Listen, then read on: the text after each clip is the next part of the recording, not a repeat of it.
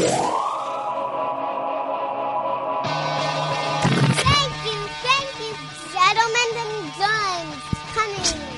Hey guys, uh, it's a bonus podcast. It's a Sunday podcast. I should probably get in this Monday morning, but it's with my guest today, uh, my old manager, my good friend Barry Katz. You've probably heard people talk about Barry on this podcast.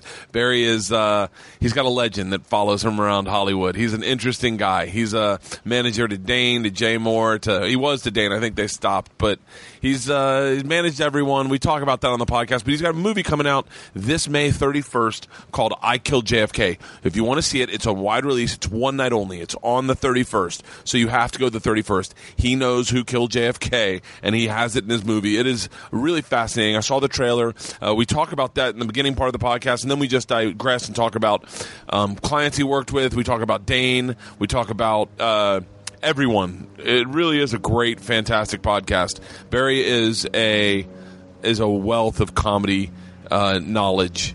He really is. He was my manager for ten years. And We talk about people talking shit about him on my podcast. He's a great guy. And so support his movie. If you go to ikilljfk.com, you can scroll down to get tickets and then click get tickets and it will pop up a, a list of whatever state you're in and where the movie's playing around you, and it's playing everywhere. It's a really interesting way of doing it, to be honest with you. Kind of wish I did that for my hour special, just do a wide release. And there's a like literally, I read off the list of cities in California, and it is down the coast. He's got it in just about every big city in California, and it's all across this country. So May 31st, go see I Killed JFK um, Barry Katz's movie, and we talk about it up front, and then we just yeah, whatever. Okay, I covered that. Um, this week, Wheeler Walker Jr. is on the podcast. Wheeler Walker Jr. It's a steamer, everybody. It's good. Uh, I love, uh, man, it's a good podcast. I'll be releasing that Tuesday evening at uh, 6 p.m. Uh, LA time. That's when I release them. I release them at 6 p.m. and then so they're available for you Wednesday morning, first thing in the morning. I also like that because I can track my numbers of how many people downloaded it in the entire day because that's when my, my Libsyn starts over. Uh, I'm in Hawaii right now. I'm with the family. We're having a blast. We're in Honolulu. I have a show Wednesday night, same night Barry's movie's premiering. So no one in Hawaii, please see Barry's movie. Come see me at the Blue Note. Two shows. I got a six thirty show and a nine o'clock show, nine thirty show. I think something like that. The Blue Note. Uh, you can come out and see me, and then uh, the week after that, San Francisco, uh, the 9th and tenth of June. Sacramento, the eleventh of June. Uh, the next following week is Kansas City Improv. Uh, the following week after that is Orlando Improv, Thursday, Friday, Saturday, and then Sunday I go up to New York for Skanks Fest. And, ooh, I don't want to let it out yet, but someone, I'm really excited. I'm doing someone's TV show that I've always wanted to do that I've been talking about a lot. I'm not going to tell you who, but uh, I'm really excited. I'm going to be a guest on someone's TV show and then doing some press. I'm probably going to stick around New York for uh, for the whole week and uh, and and do some interviews and and you know I kind of want to I want Colin Quinn on my podcast. I got did Dave Attell and Tom Segura. That's coming out uh, the following week. It's Wheeler Walker Jr. He's got an album. Why am I okay? you you'll hear it all. Uh, Tom Tom Segura and Dave uh, and Dave Attell. Uh, his podcast coming out. Luis Luis J Gomez coming out. Um, I got Mickey Gall backloaded. I've just got so many friends that have projects like Barry, like Wheeler, that that are, are time sensitive. That I'm trying to do the most for everybody. But that's it. God, I love fucking Hawaii. I really do love Hawaii. I I I wish I could live here. It's just so gorgeous. I seem to be grounded when I'm here. Although we did just punish Isla for throwing popcorn all over the. We didn't punish her. We just raised our didn't even raise our voice. Just changed our tone. My parenting skills are so suspect. You know, quite honestly, I, I wonder. I don't, I don't ever yell at my kids. I don't. We, by the way, Luis J. Gomez and I talk about this later, but uh, that's not today's podcast. I don't raise my voice. I don't yell at them. I get frustrated and I have panic attacks, and I just kind of walk away. Like I'm, I'm not like I try. I try to be a soothing parent. Georgia had a panic attack today going uh, snorkeling because her mask wasn't working and water was coming in her mask and her it wasn't stopping it. It's loosening up, Daddy. It's loosening up. And I just try to breathe and go, baby, it's okay. I've been there. That happened to me when I went scuba diving in Fiji. I, I, my, my things, my things fogging up. What about it? So, uh, but then Isla, everyone's burnt out. We went snorkeling over in some big cove, and uh, Isla's just spent. I can, they don't want to go out to Waikiki tonight. They want to stay in the room and just get room service for lunch and for uh, and for dinner. And so everyone wants to sit in the room, and I'm just like, whoa, what do I go to? The, go to the tiki bar, have a uh, Tito's and soda with a splash of pineapple juice to make it feel like it's Hawaiian. I want to go to Arnold's Beach Bar. Stanhope uh, was posted pictures of um, him at Arnold's Beach Bar. He said it's him and Roseanne's favorite beach bar, and so I kind of want to go there and go get a few mai tais. God, I love Hawaii. I could live here, man. I could live in an island. That's one of the things, by the way, a long time ago. The podcast is going to start soon. Just allow me this. A long time ago, uh, just skip forward to 15 minutes or whatever if you don't like this shit. A long time ago, I, I played tennis with this guy Marty, and he was like, "Listen, you better know what you and your wife's goals are at the end of your retirement, because if they're not similar, you're gonna end up getting divorced." And LeAnn has no interest in being by the ocean. I I talked to someone about that on some podcast. No, on Fighter and the Kid. she just wants to be in the mountains. I could do the mountains too. I'm reading a book about this uh, this guy who um, went out in the woods in Maine for 20 some odd years and didn't speak to anyone. He was a hermit. And so I'm thinking about doing a solitude retreat where I go out and I don't speak to anyone. Uh, by the way, I have a show that might be encompassing that. We'll see how that goes. All right. Aloha, everybody. Mahalo for th- listening. I love when, by the way, I love when, uh, Hawaii is the only place that I'll use the language. I don't do it in, in when I'm in Mexico, but in, in Hawaii, I'll go mahalo. I feel like it's respectful. All right, everybody, the podcast is starting. Barry Katz, uh, my former manager, my good friend. Uh, you've heard him on the podcast. He's been on the podcast. He's got a fantastic podcast called The Industry Standard. We talk about that, and uh, and uh, yeah, I'll see you guys on tour. Go watch Barry's movie on May 31st. Have a great weekend, everybody, or have a great week. Have a great beginning of the week, and I'll see you Wednesday with Will Walker Jr. But right now, Barry Katz. This is Hello. Here, sit right here. Yeah, yeah, sit right there. Yeah, yeah, yeah, yeah. No, no, no, no. I shoot video now, Barry. I'm stepping my game up. I remember doing the Mon- the podcast with you in Montreal, and uh, and you had like a whole production team. Move.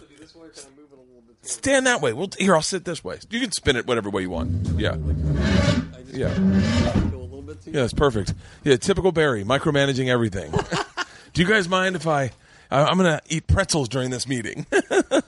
This is where's your video? it's right there. Oh, that's fantastic. Yeah, yeah, yeah, yeah. Let's make sure your head's in it. Holy shit! I forgot how tall you are.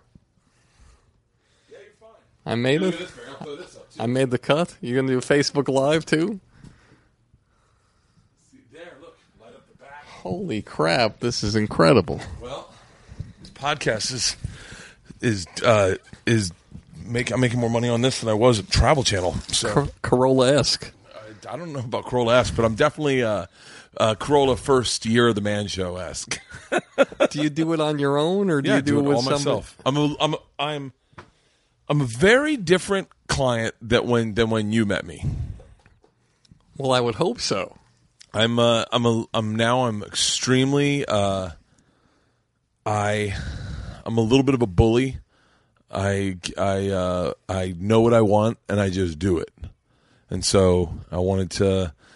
This podcast was like the first thing that I did where it was just me, and I started it myself and I learned all the stuff. I learned how to record and put up video and post it to Libsyn and get my numbers and I saw my numbers and then you know the best thing about about what's going on in the business is there's such a transparency between comics. You know, comics are so much friends now that we tell each other our download numbers and how much money we're making and how much money we should make. And if we're not making enough, we go switch over to my ad agent. And uh, Why do you think that is? Why do you think comedians are sharing the information? How does that help them? I think because television went away. It hasn't gone away totally, but I think for the most part, for the majority of us, there, you know, what was a landscape where you needed managers and agents more is now gone, and it's now it's like everyone's got their own pirate ship and everyone's making their own money, and people are willing to say no more. I think The power of no. the power of no is insane. I, st- I started saying no to just about everything. I was like, all I really want to do is my podcast and my stand up. I have a scripted series that I'm working on, but I'm doing it because it's my friend and I trust him. And uh, working on selling the machine as a movie, and uh, but I but I'm like I don't have a ton of you know I don't have a ton of space for other shit. I think when you're younger, you go in and you're like, I just want to, like, I, I, like, I want to get a manager. I want to get a deal. I want to get to Montreal. There were like nine options when I started this business. there were probably less when you started the business. There was fire in the wheel. I want to start off before because I know this is when all my listeners are listening. We started? Yeah, we started. We started. Holy shit. I want to start off with your new project. All right. It's going to shock you. I know it's uh apparently you found the person who killed Kennedy. It's crazy, Bert. I, I just I want to share this with your audience. You, it's like you know, you, you start things start happening with you over time. Um, for everybody listening, you know it's it's not what happens now that happens now.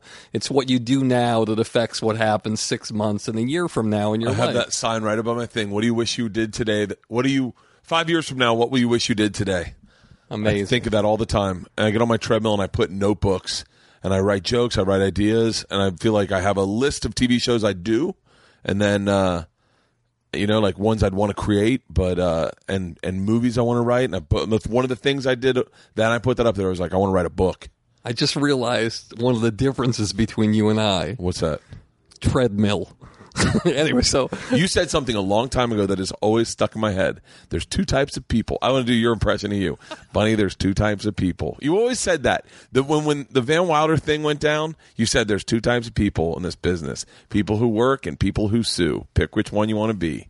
And then the, the other thing you said was there's two types of people: people who lose weight and people who don't. Congratulations. That's right. And you said that to me when I lost, so I got down to 186 pounds. And you're like, you go, you don't understand this. There's two types of people: people who lose weight and people who talk about losing weight. And you lost it. that's right. Yeah, and that's a big uh, difference. And you, but one of the things I know about you is that when when I first met you, I remember you were having a Shirley Temple with vodka in it. Well, I don't know if it was a Shirley. I think it was vodka and grapefruit juice. Maybe that's what it was. And you said, uh, you said, what about Barry? I remember, I'll never forget that. What about Barry? I said, what do you mean? And you said, I don't know. I want to do things. And you're like, I've made a lot of people famous. I want to do things. And now you're doing things. I mean, your podcast is fantastic. I want to talk to you about that. We'll talk about that in a second. Thanks, man. But uh, it really is fantastic. It is. it means a lot coming from you. It's believe an me. industry standard. Your Yeah. intros are long as shit. I've cut them down a little bit. Oh, You know, I made Bert cry three times in Montreal. The first time was just from the cold open of being it so long. You know, I was like, oh, God, I can't, I can't take it.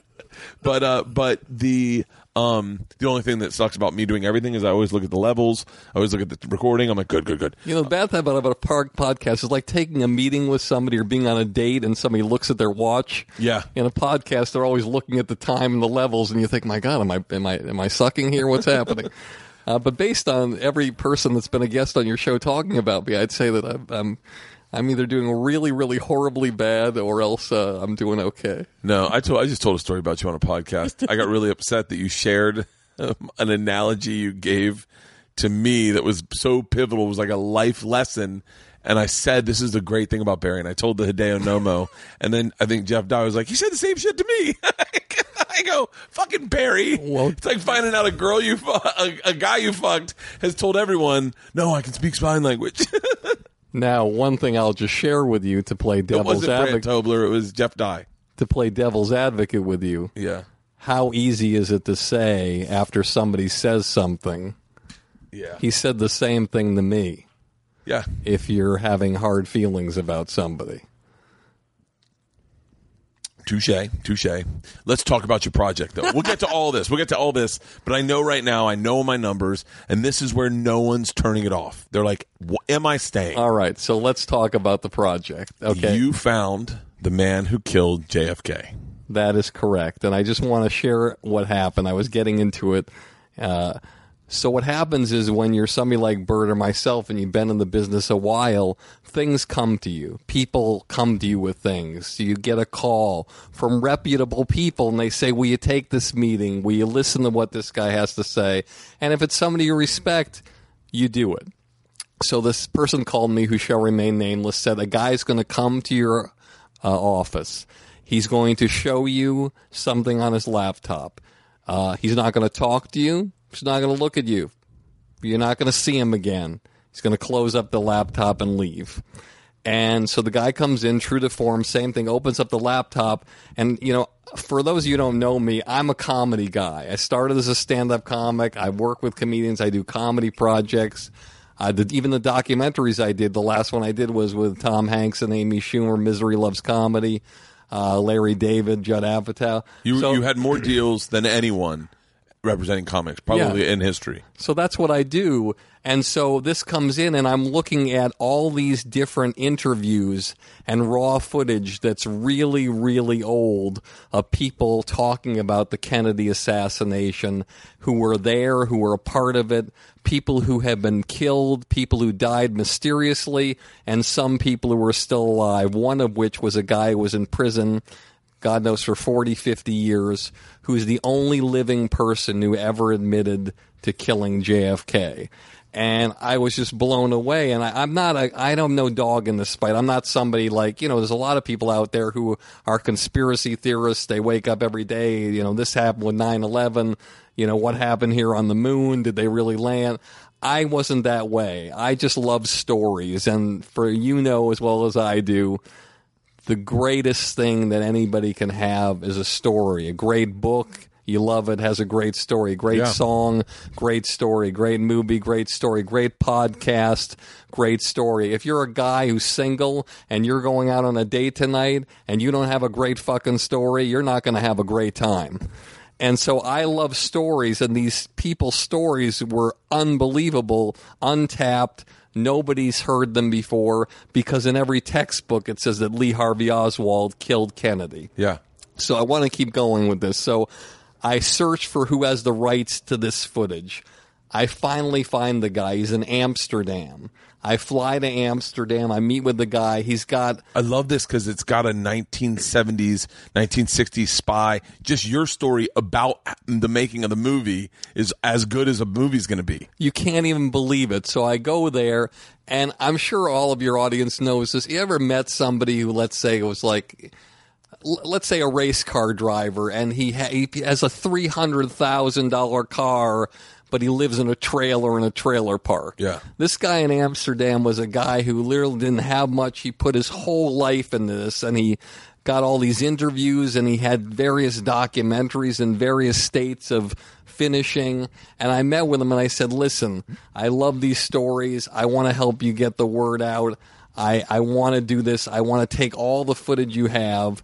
And I want to be in a situation where I can edit it into a movie centering on this one guy who is the only person who's admitted to killing Kennedy. And he agreed, and I spent the last four years working on the documentary, putting it together. Now, just and out of curiosity, did you ha- did you have to pay him? Did you have to sign a contract and go? You're not mess. I, you're I'm your guy. I'm a great negotiator, as you know. I signed a contract with him that we're tied at the hip, and uh, he participates in the film. But I'm not going to divulge my negotiating style only when I'm doing one of your deals. and so, but let me keep going. So, essentially, for those of you uh, who don't know this in the audience about, because this stuff isn't really readily available to people. The first thing I want to tell your audience is if the assassination happened today, Lee Harvey Oswald would never have been arrested. He would never have been indicted. He would never have been shot in prison. No one would ever say that he did it. Because today we have YouTube and 17,000 news organizations and video Yeah.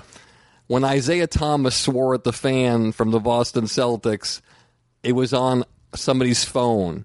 He was fine because they had the videotape. When the guy was in the elevator, I think it was Ray Rice, he hit the girl in the elevator. That's the only reason he was convicted. The college kid Mixon, he hit the girl, videotape Yeah.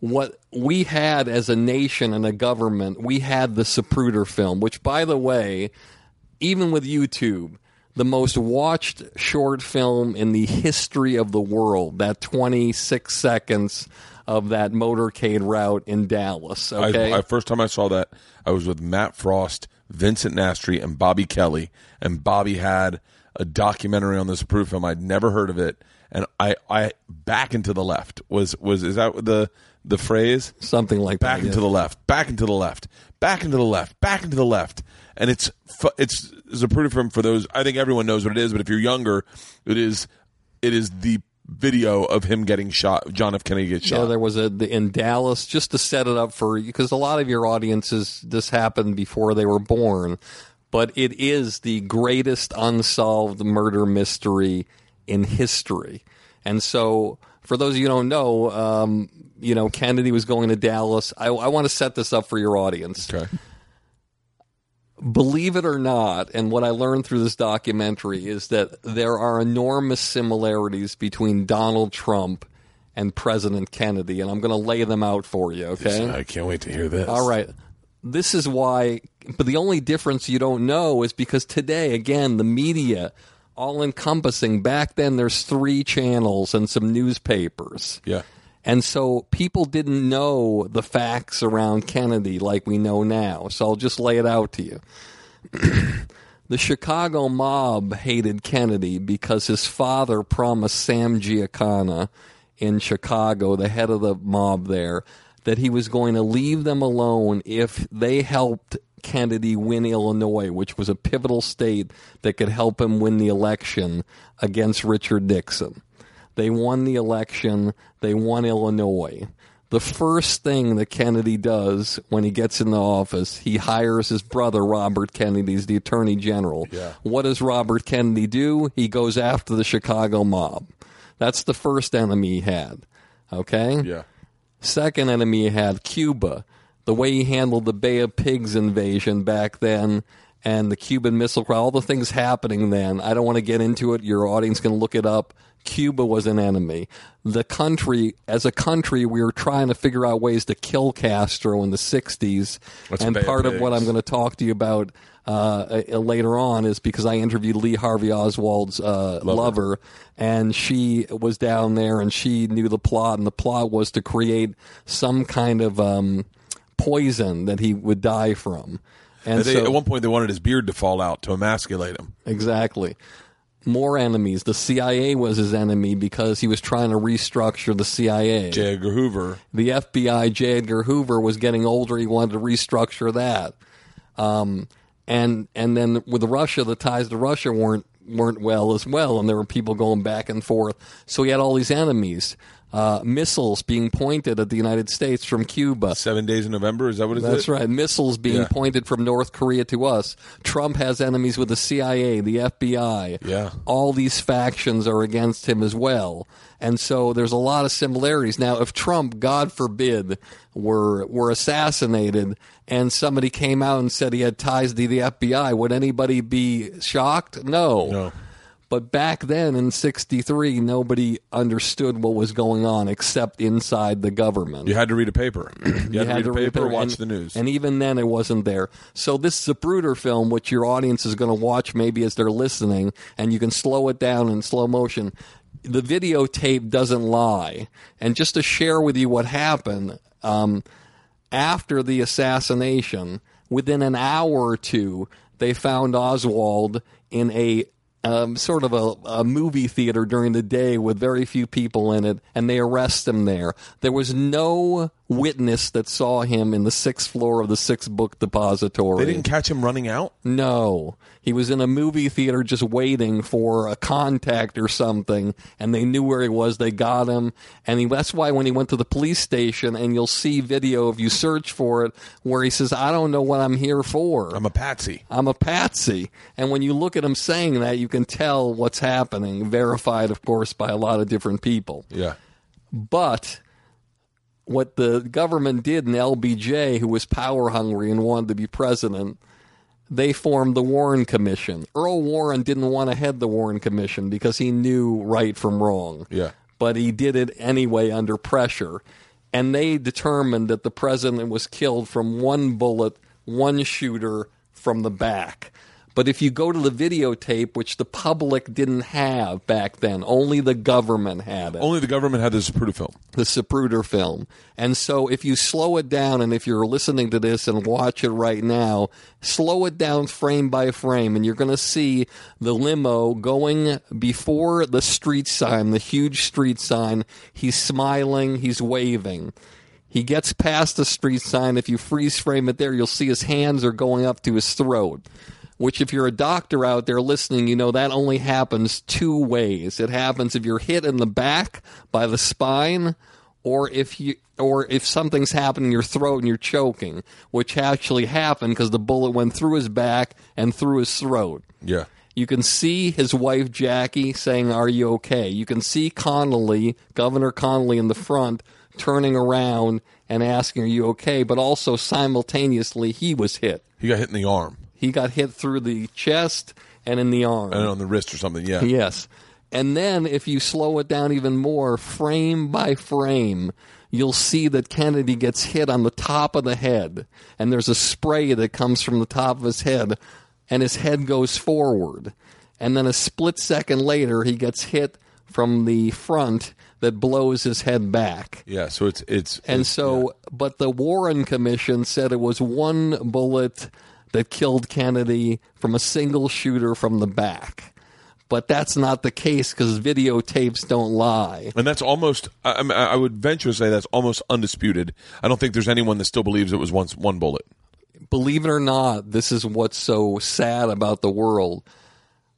At least half of the people in this country believe that Lee Harvey Oswald was the killer of JFK. It's what's in the history books. It's what the media has sold us for you know, close to 50 years. And one of the fascinating things, because I got to do a panel afterwards, you know, when you go see this documentary, which is May 31st, uh, this Wednesday, it's one night only. I'm posting this Sunday morning. No, Sunday morning.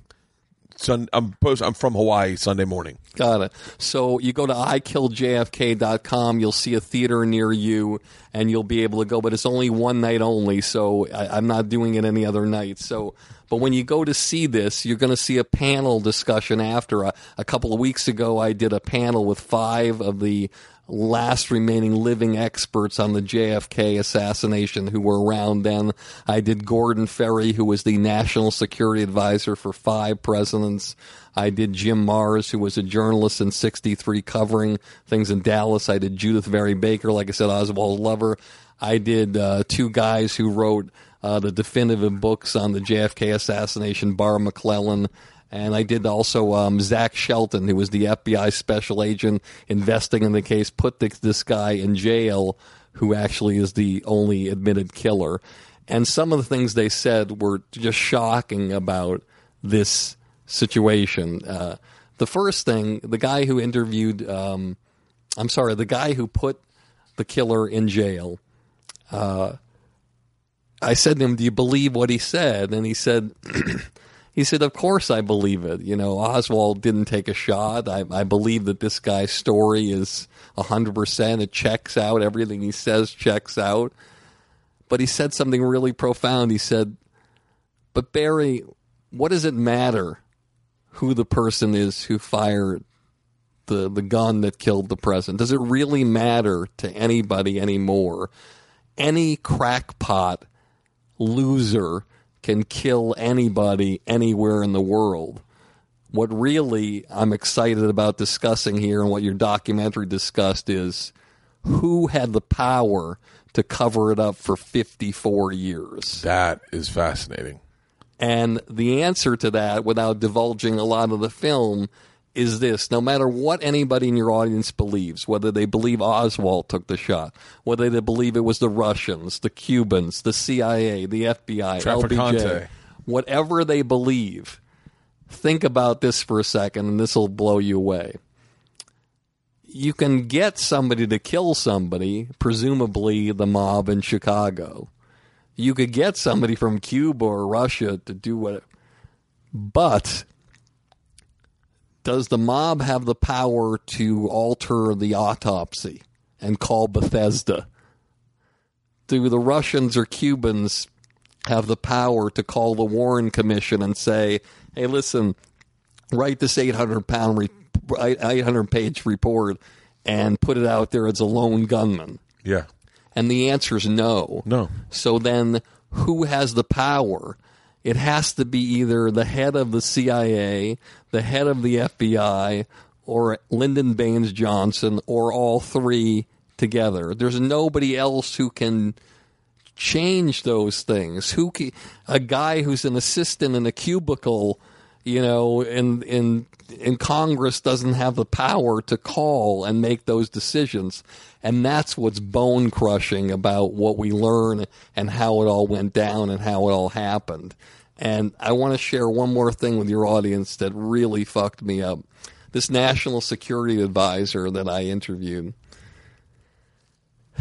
he's, you know, these people are not crazy people. They're not mentally deranged. I'm interviewing people that are well educated, well connected. I'm not sitting down with people who have a needle in their arm behind a dumpster.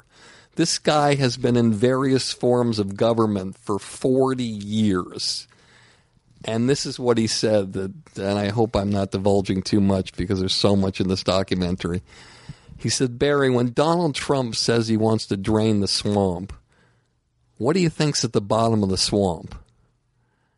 November 22nd, 1963, Barry, and I know, I know because I was a part of this world.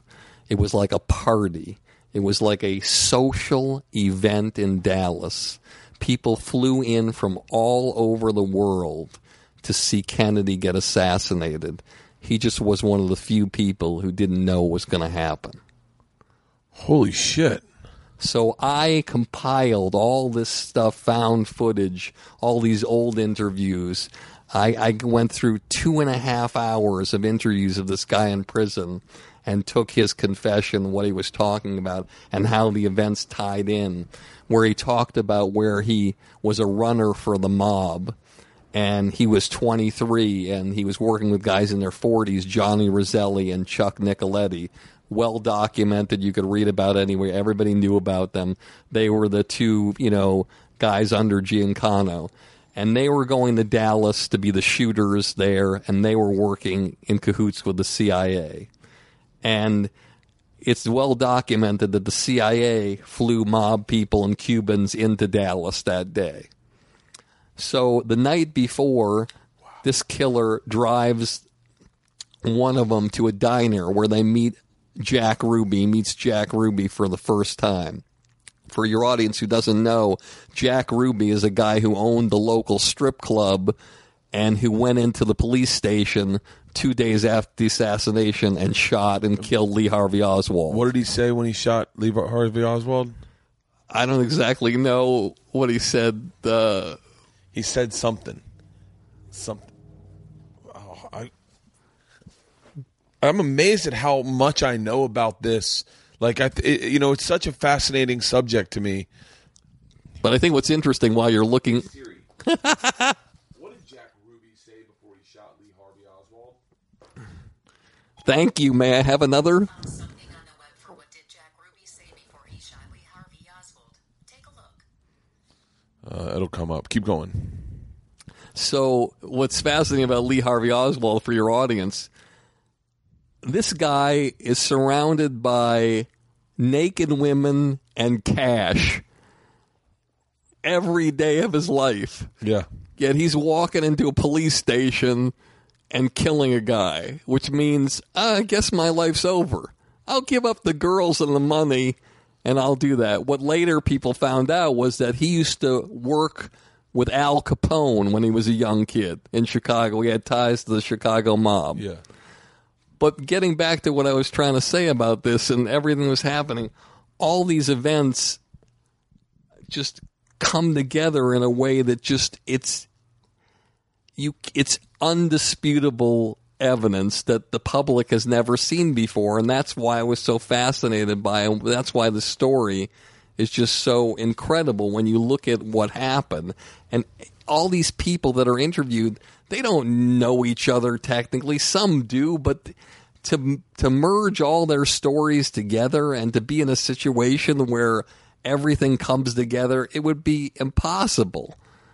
But this is the way it is. Another thing that's factual, and I want to get back to them. So, so this, I think I should continue with the story about this guy.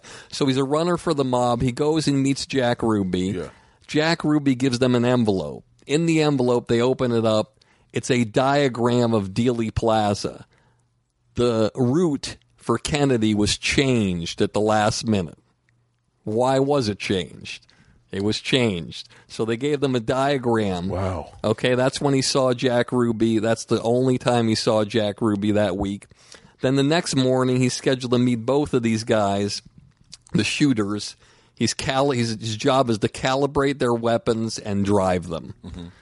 He gets them to Dealey Plaza. Only one of them shows up. Chuck Nicoletti. He says, "Where's Where's Johnny?" He said, uh, "The CIA called them today. They called off the hit. Uh, he's not going to be a shooter." He's like, "Well, why are we here?" Because fuck him. I I came here to do a job, and I'm going to do a job. Do you want to be my backup? And this was an impressionable kid. He said, "Of course, I'll be your backup. I would be honored." Uh, uh, he said, "Good. I'm going to be in the Dal-Tex building, not the Texas School Book Depository. Yeah. The Dal-Tex building. Uh, where would you be backup?" And they walked around and they went behind the grassy knoll. And he said, "This is where I'd be. This is the best place. I can pass myself off as somebody works at the train station here. Uh, nobody's going to bother me. Uh, uh, it's a perfect shot." And they look and they say, "Well."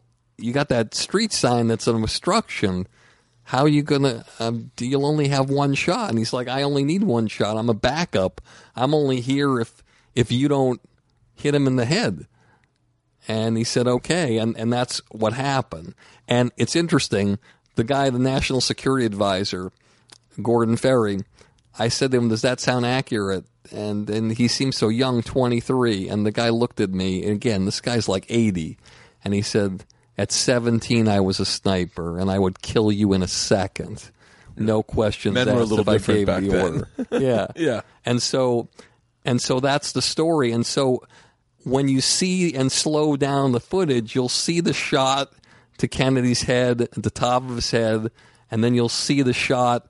And the killer, it's fascinating. He says when he got back to the car with uh, Chuck Nicoletti, he was furious at him. He said, "Why? Why did you shoot him? Why did you do that?" He's like, "Well, I had him in my sights, and I could tell he was hit. I didn't know how badly, but he hadn't been hit in the head. And as I'm pulling the trigger, right when I'm pulling the trigger, he gets hit in the head, but it's too late. I'm pulling the trigger. Yeah. He says that's why I missed. I was aiming for his eye, but I hit him in the temple." Wow. And so it's fascinating. Another fascinating thing that could you could never make up is when he killed people, this guy, he would take the shell casing out and he would bite down on it and create a, a, a dent in the shell casing and leave it wherever he was. And he did the same thing there. He said he did in his confessions, and that shell casing was found. Nobody talks about it with bite marks in it. Why would he bite? Why would he bite? It was just his. It was just his little. You know, how you see movies where some people, hey, let's leave a rose petal on the body or whatever. yeah, yeah. that was just his thing. the the the wet bandits from uh, Yeah. from Home Alone. yeah, yeah. And so, and so this project just, just, it just every turn, every time I watch it, and you know me, and you you've known me my whole uh, career, um, and you know this for a fact. How many times in my life have I said that I'm really, really, really proud of a piece of work that I've done? I'm uh, the hardest. I'm so hard on myself. Yeah. But this thing, just every time I watch it, and when you work on a documentary, you see something like hundreds of times.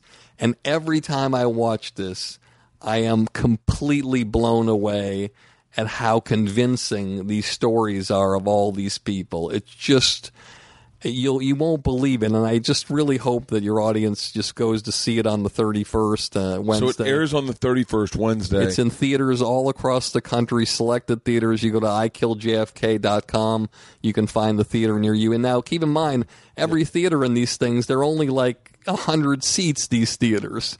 So it's not, you know, maybe there's two showings with 100 seats. So it's not like there's like where you play the thousands of people. It's just like you, you, you don't have a lot of tickets. So So I just clicked get tickets, and it said find a theater, and it's got uh, it's got all the states. yeah, all the states, it's got around between uh, 250, I think, and 300 theaters. So it's going to play. It's playing a bunch of places in California. Absolutely. Buena Park, Monrovia, Redlands, San Clemente, San Francisco, LA San Live. Francisco, uh, Foothills, Fresno, Irvine, Los Angeles, San Diego, Sacramento, West Covina. It's playing everywhere. This is like a wide release. Yeah, but it's also playing in every state, everywhere. So you know, from Boston, cities like Boston, Chicago, and all over the place. I'm gonna email my current manager. Hey Judy, don't worry about it.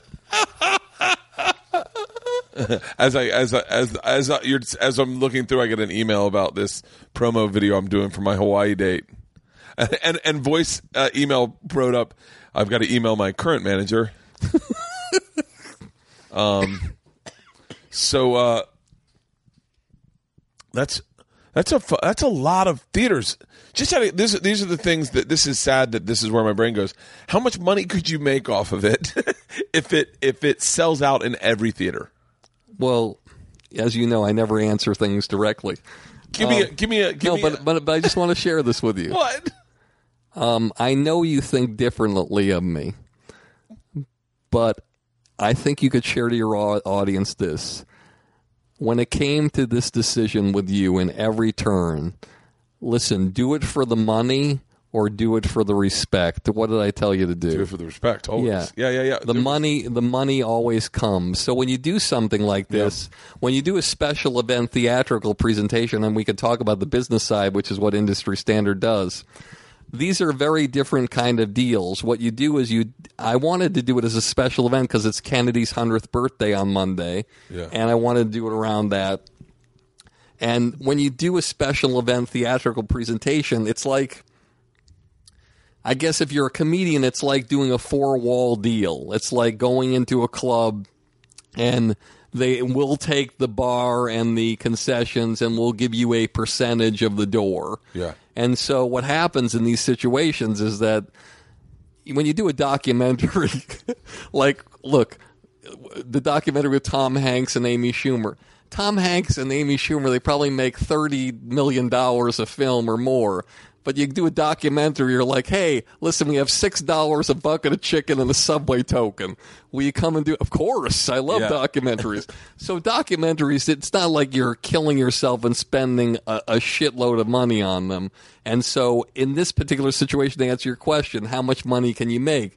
If it does well, you can just figure it out. You know how what the ticket prices are between ten and fifteen dollars, and if you know, figure out a door deal that you would do at a comedy club, Yeah. and it would be similar to that. And then just if it does well, you make good money, and if it doesn't do well, you don't make good money. But you don't lose any money. In other words, if you did a door deal at a comedy club and they flew you out there, if you did 15 people, you wouldn't lose money. You just wouldn't make money. You're just your time. Yeah. And so, but if you do really well, you make money. You're like, how I did well. And so, and that's the great part about what you do a lot of times with door deals, which I assume you're, you're, uh, I presume you're doing now, is that it's exciting to know you never know what's going to happen. And it's all on you and it's all on your concept. In this case, I'm just hoping that people go to see it because I thought these stories were interesting and it was something I was proud of. And it's I- nice to know that. I wish I thought of the money, and if I told you that I was thinking of the money and thinking of how much I was going to make, as you know, I think you know me, and people say a lot of bad things about me. But I think one thing's for sure is that I am pure when it comes to telling every artist that you do things that are great and the money will come. Yeah. Just and even if it doesn't come for that, they'll know you for doing something that was special and that was extraordinary and not ordinary. Yeah. And that's all I ever want to do. And and I know it's odd because I am a manager and I am a I do produce films and I do do TV and I do the podcast and I love managing. There's nothing greater than what happened with you and I. There's not it's it's one of the and you talk about the proudest moments of my life. You sitting across from you is very emotional for me because your career and our beginnings is is one of the proudest moments of my life. To go from a guy who's shitting into a pizza box at a fraternity to driving and having Will Smith pick you up and take you to pitch meetings and selling a show at the highest levels and to be a guy who a network says, "Hey, we don't want to test this guy. We want to test him, but you have a deal with him. It doesn't cost you any money. Just put him in. He's not going to get it." Just so what difference does it make? 5 minutes just have him walk in and do it. You don't even have to do any paperwork and to get the pilot. Those are the greatest I mean, no one can take those away from you, and no one can take them away from me because it's the ultimate manager artist relationship. Yeah. My talent merges with your talent, and it's symbiotic, and it flows, and greatness happens. You're you're you're you're a very and I haven't I've only had two managers. Well, I've had a few managers within the two managers I've had technically. Um, but uh, your management style is I always say when people go, "Hey, you used to work with Barry. What what's your opinion of Barry?" I always said he can make magic happen. It really can out of nowhere. I was a guy working the door and I got a six figure deal, and your advice was always spot on. Uh, T- say nothing. Get it. Uh, what was it? Don't give information. Get it. Yeah, I just, you know, Don't tell the comics at the club how much money you just made. They'll hate you. I wish I had taken that advice more seriously. but it's hard, you know, it's it's really it's really I don't want to say it's hard being a manager. That's bad to say.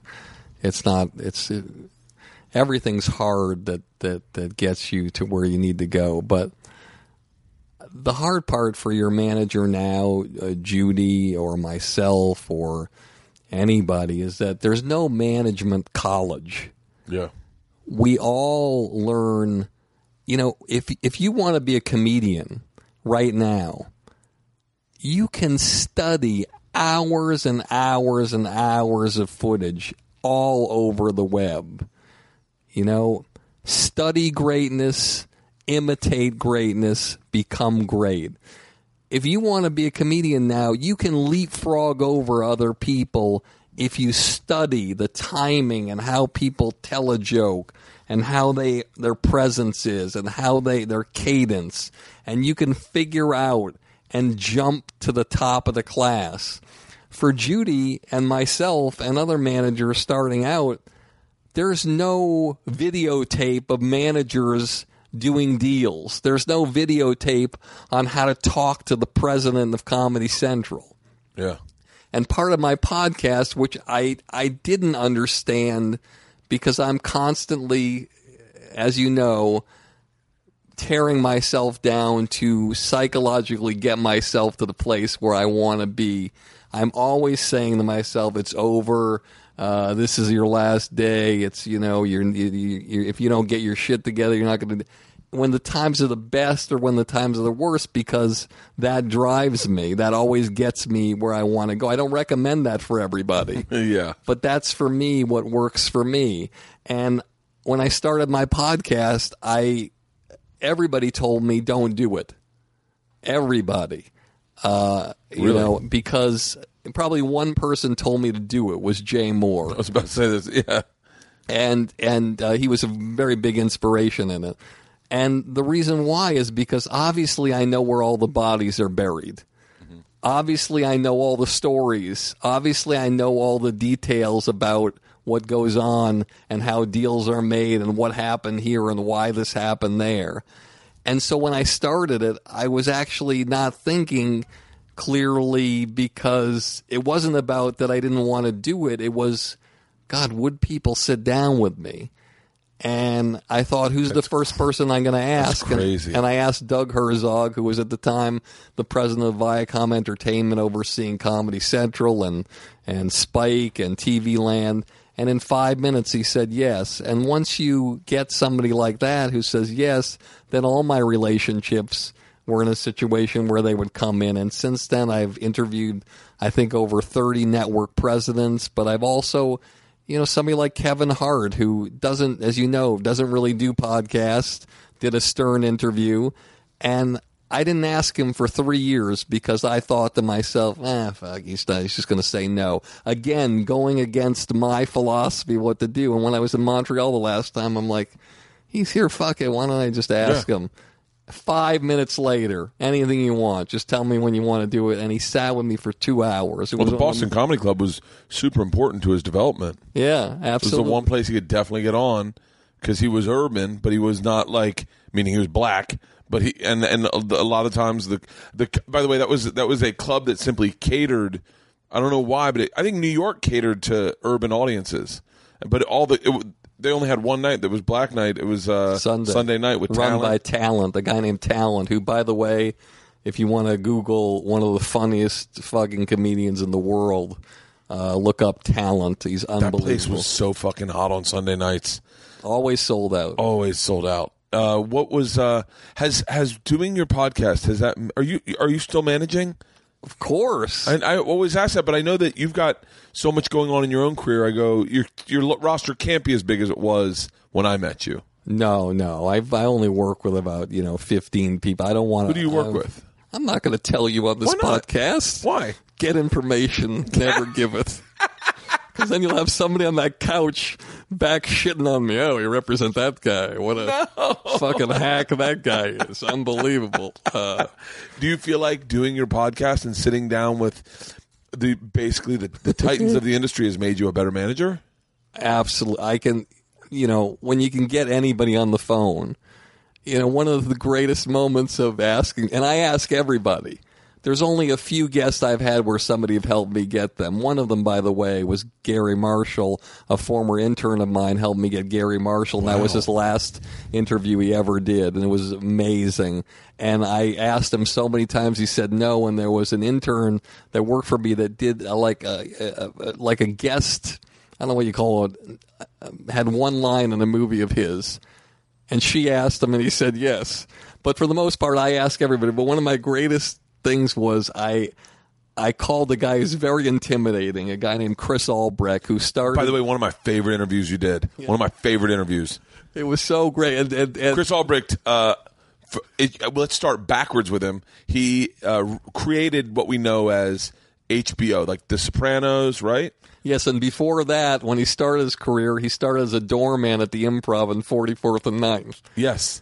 He's also running Starz right now, right? That's right. He's the and by the way, my favorite TV show is uh, is Black Sails. So thank you, Chris Albrecht. So at the time, I don't want to get into all the details because he'd be mad at me. But it was the darkest time of his career, and he'd just gotten the job at Starz, and you know a lot of shit went down in his life, and the job at HBO, which he stopped doing, and he wasn't doing anything. And I called him up, and I said, and first of all, I had a mixed relationship with him because I had reached out to him about doing a deal with Dave Chappelle, and he this, flew is at the time or yeah, a long the- time this ago? a long time ago. Okay. and he flew us both out and offered this us this incredible overall deal for our specials and a and a show and and comic relief appearances, and it was this amazing deal. And then Disney offered uh, Dave and Jim Breuer a sitcom Buddies. together buddies, and uh, they Dave didn't end up doing the HBO deal, and Chris Albrecht was mad at me for ten years probably, and he probably I had a, a really hard relationship with him. I did a few things with him. I did, uh, but he, you know, a tourgasm I did with him. I did Dane specials, but didn't do a lot because he felt I felt he didn't trust me or he felt poorly about what happened. So I called him up to do the podcast, and things had just gone down in his life personally that were bad and rough. This is this is Him lo- losing the job at HBO. Yes. Okay. And uh, I know what you're talking about. over And if you want to find out, Google it. But I would never bring it back up. Yeah, I don't want to bring it up, but so I call him up. I say, Chris, I want to ask you a favor. He's like, what, What's up, Barry? What do you need? And it's again, you call somebody and they call you on the phone back of that level. That's when I say you, you know, you think of yourself a certain way. Like I'm like an anorexic who looks in the mirror and thinks they're fat.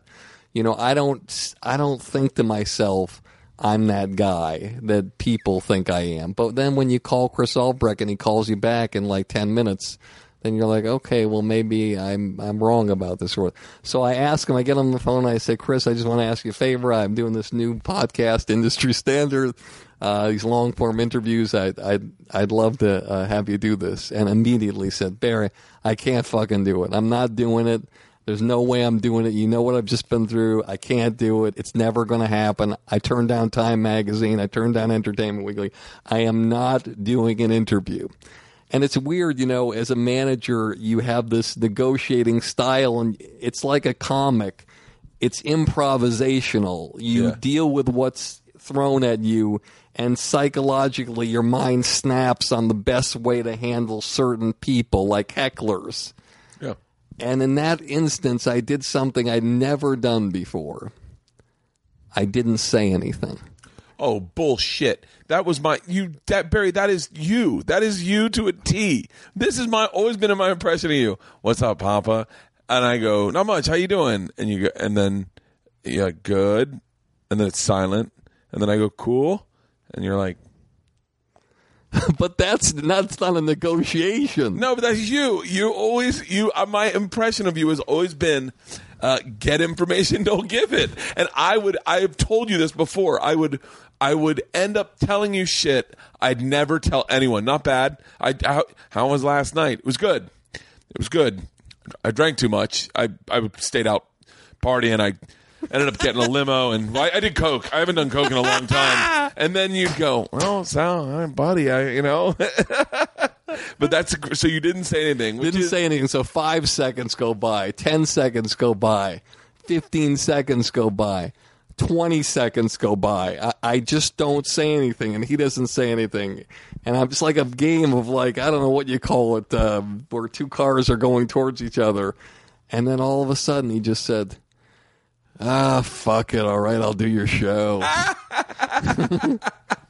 and that was a big one because that was somebody who everybody, you know, loves and respects, Yeah, yeah, and, yeah. and he's like a It was really a fascinating interview. powerful guy. And and the fact that you listen to these things, Well, I listen to blows yeah, I me away. listened to that. I listen to uh, I listened to a bunch of yours because I was I, I do find the um, business side of this fascinating. I think the older I've gotten, back in the day, I was just like I don't want to know about it, and now I look at it and I go, things have changed so much.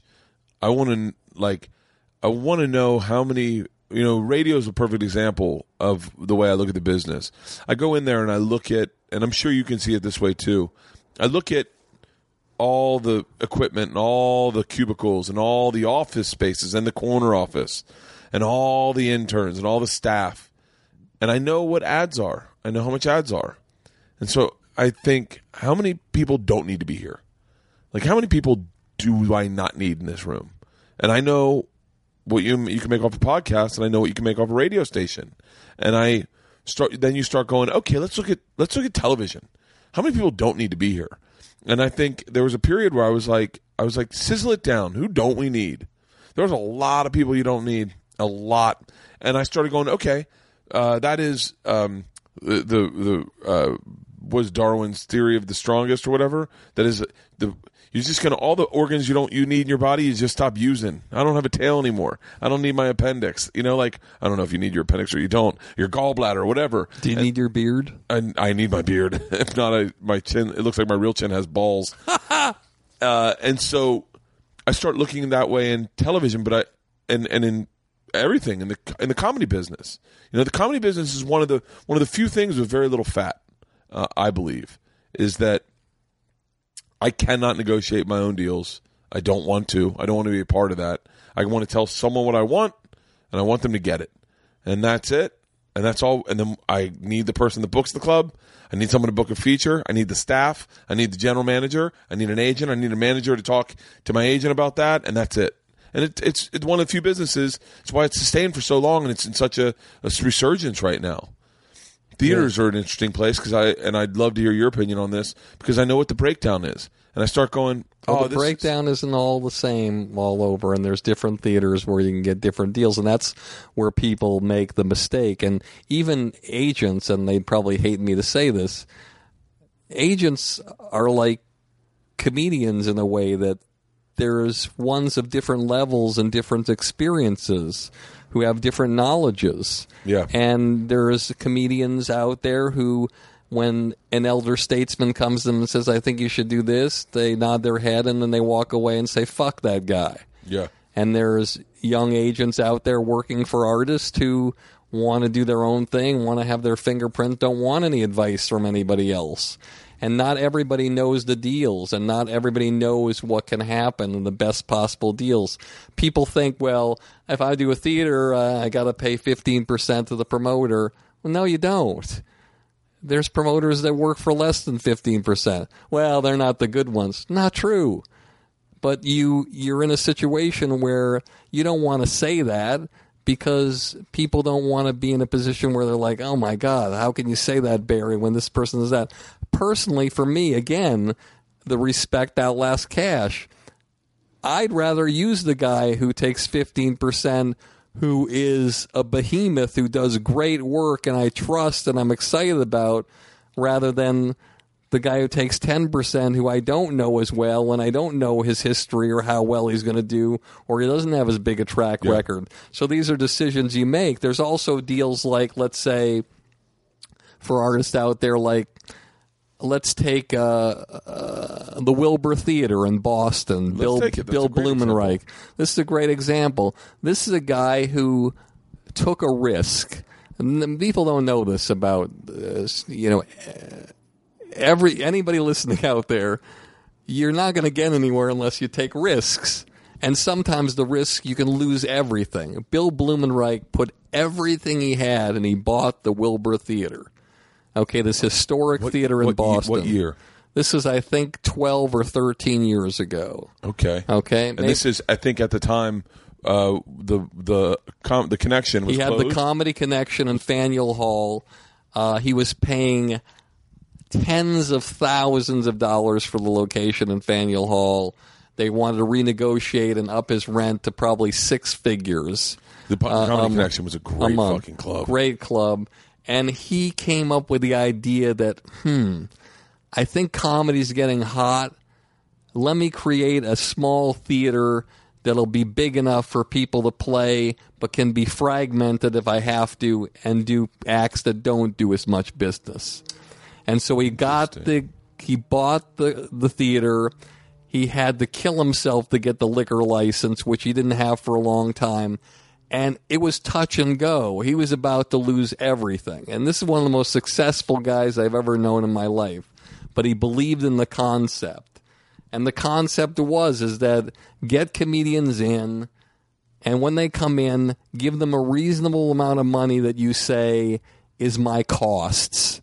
So my costs are X amount of dollars. They're not some crazy theater costs like some theaters charge 20, 25. When I did Whitney Cummings' first special, she wanted to do it from this really incredible theater, this new theater in Washington, D.C., which escapes me now, the Shakespearean Theater.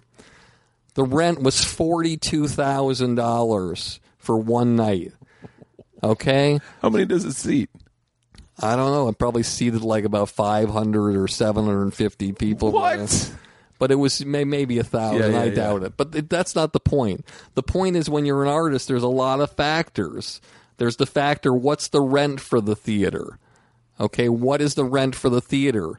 If it's a high rent, is it in a place where there's heavy traffic? If it's a low rent, is it going to be in a place that's nobody's going to come to see you? You're a destination act. Okay, you it doesn't matter where you are. People are going to come see you, so you're in an advantage. That's why here in Los Angeles, you'll see artists playing the Forum in LA. You're like, why the fuck are these people playing the Forum? Uh, because it's half the money of the Staples Center, and the people are coming to them anyway. Yeah. and they've already got respect. They don't need the respect of the Staples Center. Yeah. When I was working with Dane Cook, I don't want to do the forum. I needed him to get the respect of the Staples Center, be the first comedian in history to sell out and work at the Staples Center. Yeah. So I told him the numbers of the Staples Center. I told him the numbers of the forum. But Dane Cook, back then, really shrewd. He's like, fuck it, I'm going to make money. I want to be in a place where I get respect. I don't care if I spend the money. That's why he did a special at Madison Square Garden, Boston Garden. He didn't want to do it at some venue that didn't have respect, and you pay for that.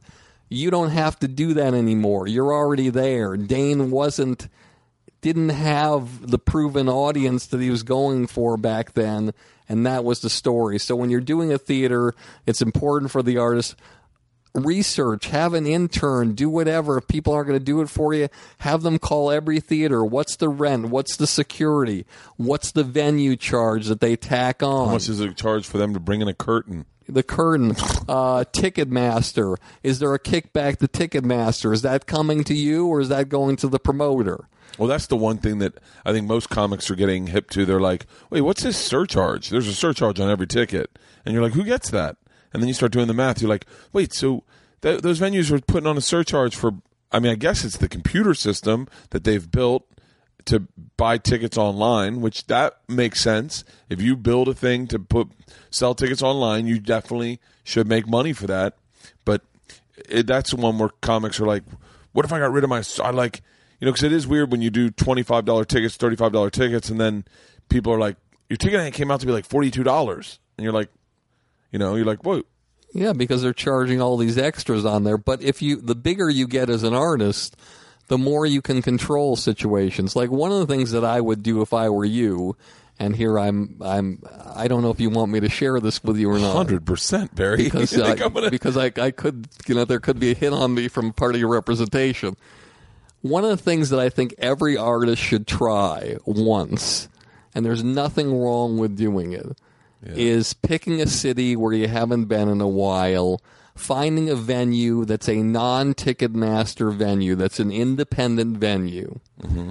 selling the tickets on your website only. Nobody gets it's your fans. They go to your website, they buy the tickets, no surcharges, no nothing, and then see what happens. And then you pay the money for the theater, you pay their security, Yeah. you pay their box office person to give out the tickets there, and see what happens just one time. Why not? Why not try that as an Have artist? you seen someone do that? Possibly And what was the result? success. Really? Why not? It, you're why, but the thing that it's again, it's like the JFK thing. Nobody wants to talk about it. Well, shit, Barry, why are you talking about that? I mean, promoters are going to be pissed off. I mean, you know, promoters, this is their livelihood. I mean, this is how they make their money. You're going to take money out of their pocket. Ticketmaster, Barry, what are you doing? I mean, they're like the leader of tickets. You can't do that. That's how they make their money and whatever. Uh, the venue chart, you can't do that thing with the venue. But the thing is, why not try it one time? You try it in a comedy club. Yeah. Many comedians do a deal. They're like, hey, I'll take Tuesday nights at the Laugh Factory. I'll take the door, you take the bar. Yeah. Why not in a theater? Why not give it a shot? And I guarantee you, uh, I also, you know, I remember telling, um, I remember telling people this as well, and actually Chappelle found a company to do this, which I thought was really fascinating because I didn't even know it existed. You know, I said that there should be a show, people should try one show at a comedy club that's a non phone show. Oh, now a lot of people are doing that. And so this Chappelle's is, one that started yeah, that. I think. and he, st- he started. He found a company that takes your phones, puts them in Ziplocs, and they're all coded, and they're at the front. But back when I talked about it, there wasn't one. Yeah. and I said, why, why people should just try one cell phone free show and see, you know, maybe charge a little bit less for it.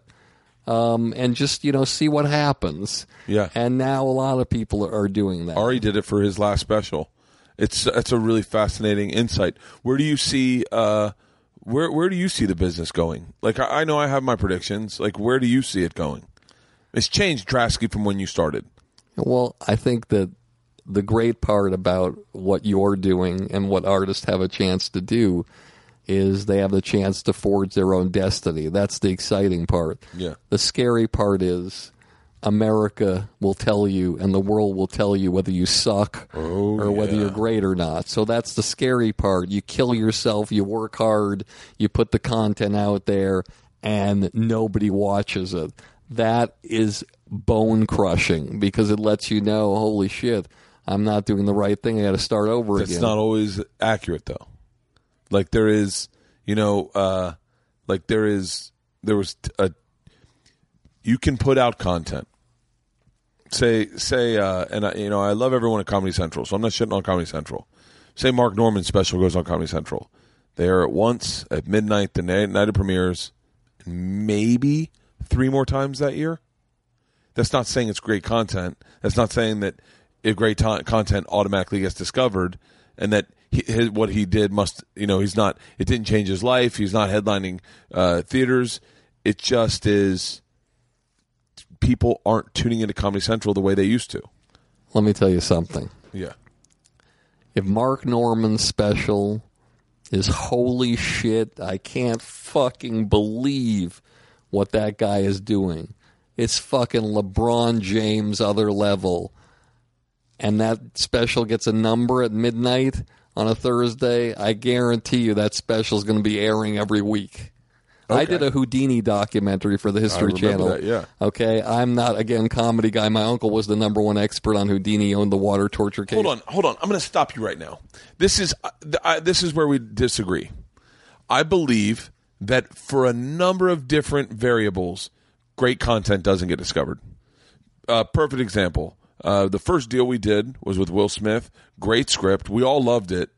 And Doug Herzog got fired from Fox. Uh, Sandy, Sandy something, Shurin, Sandy Lyman, Sandy something. Sandy took over and killed all of Doug's projects. So, okay, number one, Travel Channel uh, ha- has had probably f- five presidents while I was there. The last one was going out, and we did a we did a revamp of Bert the Conqueror. No one was at the helm at the time. No one was giving notes, and it was fucking phenomenal. It was phenomenal. New president came in. Her name's not on it. She, and you know this in this business. If you're a new president, and there's projects that are in the queue, and and they've and you need to find air dates for them. You don't. You don't. It doesn't behoove you to have them be a success. You want your projects and your new team. They fired everyone at Travel Channel. You want your team to have the successes. So they buried it. No promo, not one commercial. They buried it. Now, that show got buried. It was a failure, right? In, in what you're saying. Uh, someone starts putting clips of Bert the Conqueror, the season they didn't air online, and within five days, it gets 120 million views. So clearly, it's great content because by your standards, everyone found it and it stood out. But the way this television set is set up is done now, it, there's so many fucking factors in whether or not someone finds great content. But Bert, you just I, I'm not trying to take you down here, but you No. just made an argument and then put it back to me. Yeah. Your content got 120 million views. How? Yes. It doesn't matter where it got the views; it got the views. yeah. Yeah. I know, but I'm saying like I'm saying like Your podcast is fractions below an audience and sometimes above Adam Carolla. The guy has been working his whole fucking life in radio. He spit blood for the audio portion of this business. Yeah. And you, in three, four, five years, are right there.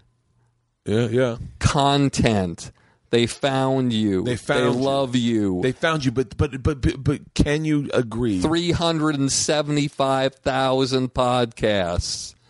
They found you. But can't you agree with me that the and this is the original question: Where do you see t- t- entertain the television and this business going? Is that the old system has set it up so that that that someone like Mark Normand doesn't own a special. Comedy Central does. So they decide that someone they decide what clip goes up. And They so he could have great content, but say there's a fucking game four of the of the the semifinals of the NBA playoff the night that he, his thing's airing, and it goes long, goes into double overtime or something. Right, then make another fucking special. Okay, yeah, I agree with that. I agree with that. You when know, I you talk about you talk about the way it was. Let's just set it up for the audience. You know, in my day, which is shocking, when I had rabbit ears on my television, and there were three networks. yes, and the and television ended at eleven o'clock at night with snow and the national anthem. Yeah. Okay. Right now, whatever you think the business changing, it sucks. This is that. This is the greatest time in the world for any actor, actress, comedian, Yes. anybody. I agree with Mark Normand. If you're listening, you wouldn't get a fucking shot fifty years ago. 25 years ago when there was just HBO, you wouldn't have been able to even sniff a special. So you now you have a chance to get a special and you have a chance to be amazing and you're either going to be amazing or you're not and that's not an insult to Mark Normand. that's, that is an extremely accurate. On you know 20 years 10 years ago on. HBO there was Seinfeld, Chris Rock and one other person. Three specials on HBO. Yeah, Now you can sneeze, and by the time you sneeze, you miss 10 specials streaming. But the difference is, it doesn't matter if there's a thousand specials Yeah. or one special. yeah. The cream rises. The cream and whether rises. you want to admit it or not, because you're a humble guy, you rose. You did it. You did it your way. And it could be argued that when I first met you, not a hard worker.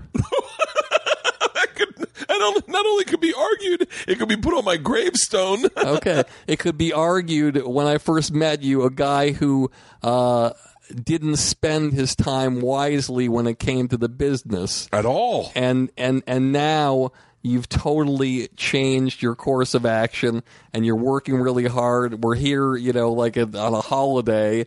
Uh, doing a podcast and, and and that's what it's all about and that's why I just want to share with your audience why you're successful is is, is look I'm going to go in a way you're not going to want me to go.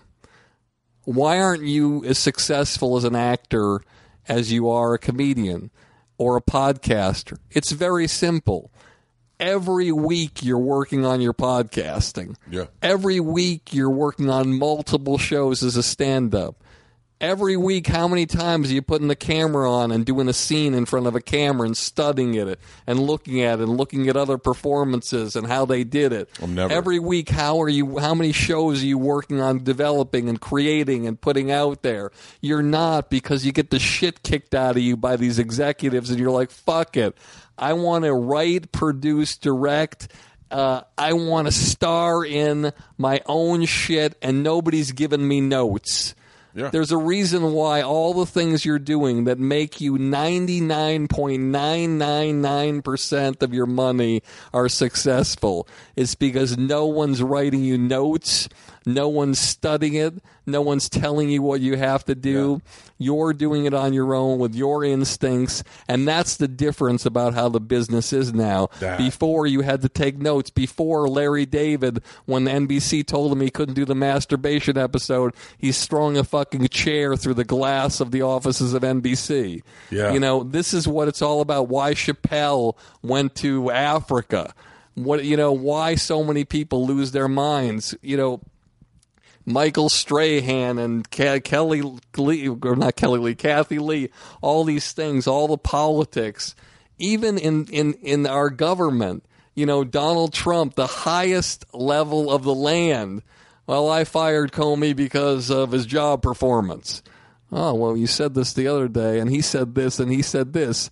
Even the highest level of government, he's got other people answering, doing things he can't control.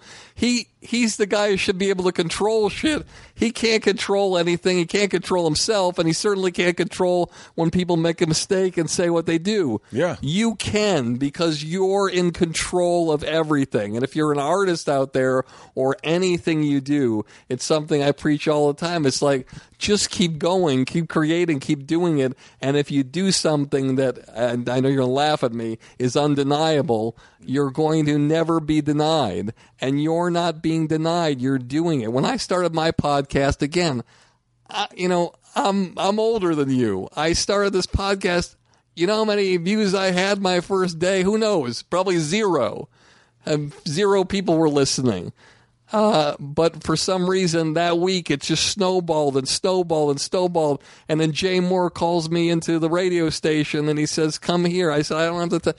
You're coming here, and he shows me, and it was number three in comedy that week. That when I launched, he says, "You're going to drop, Barry.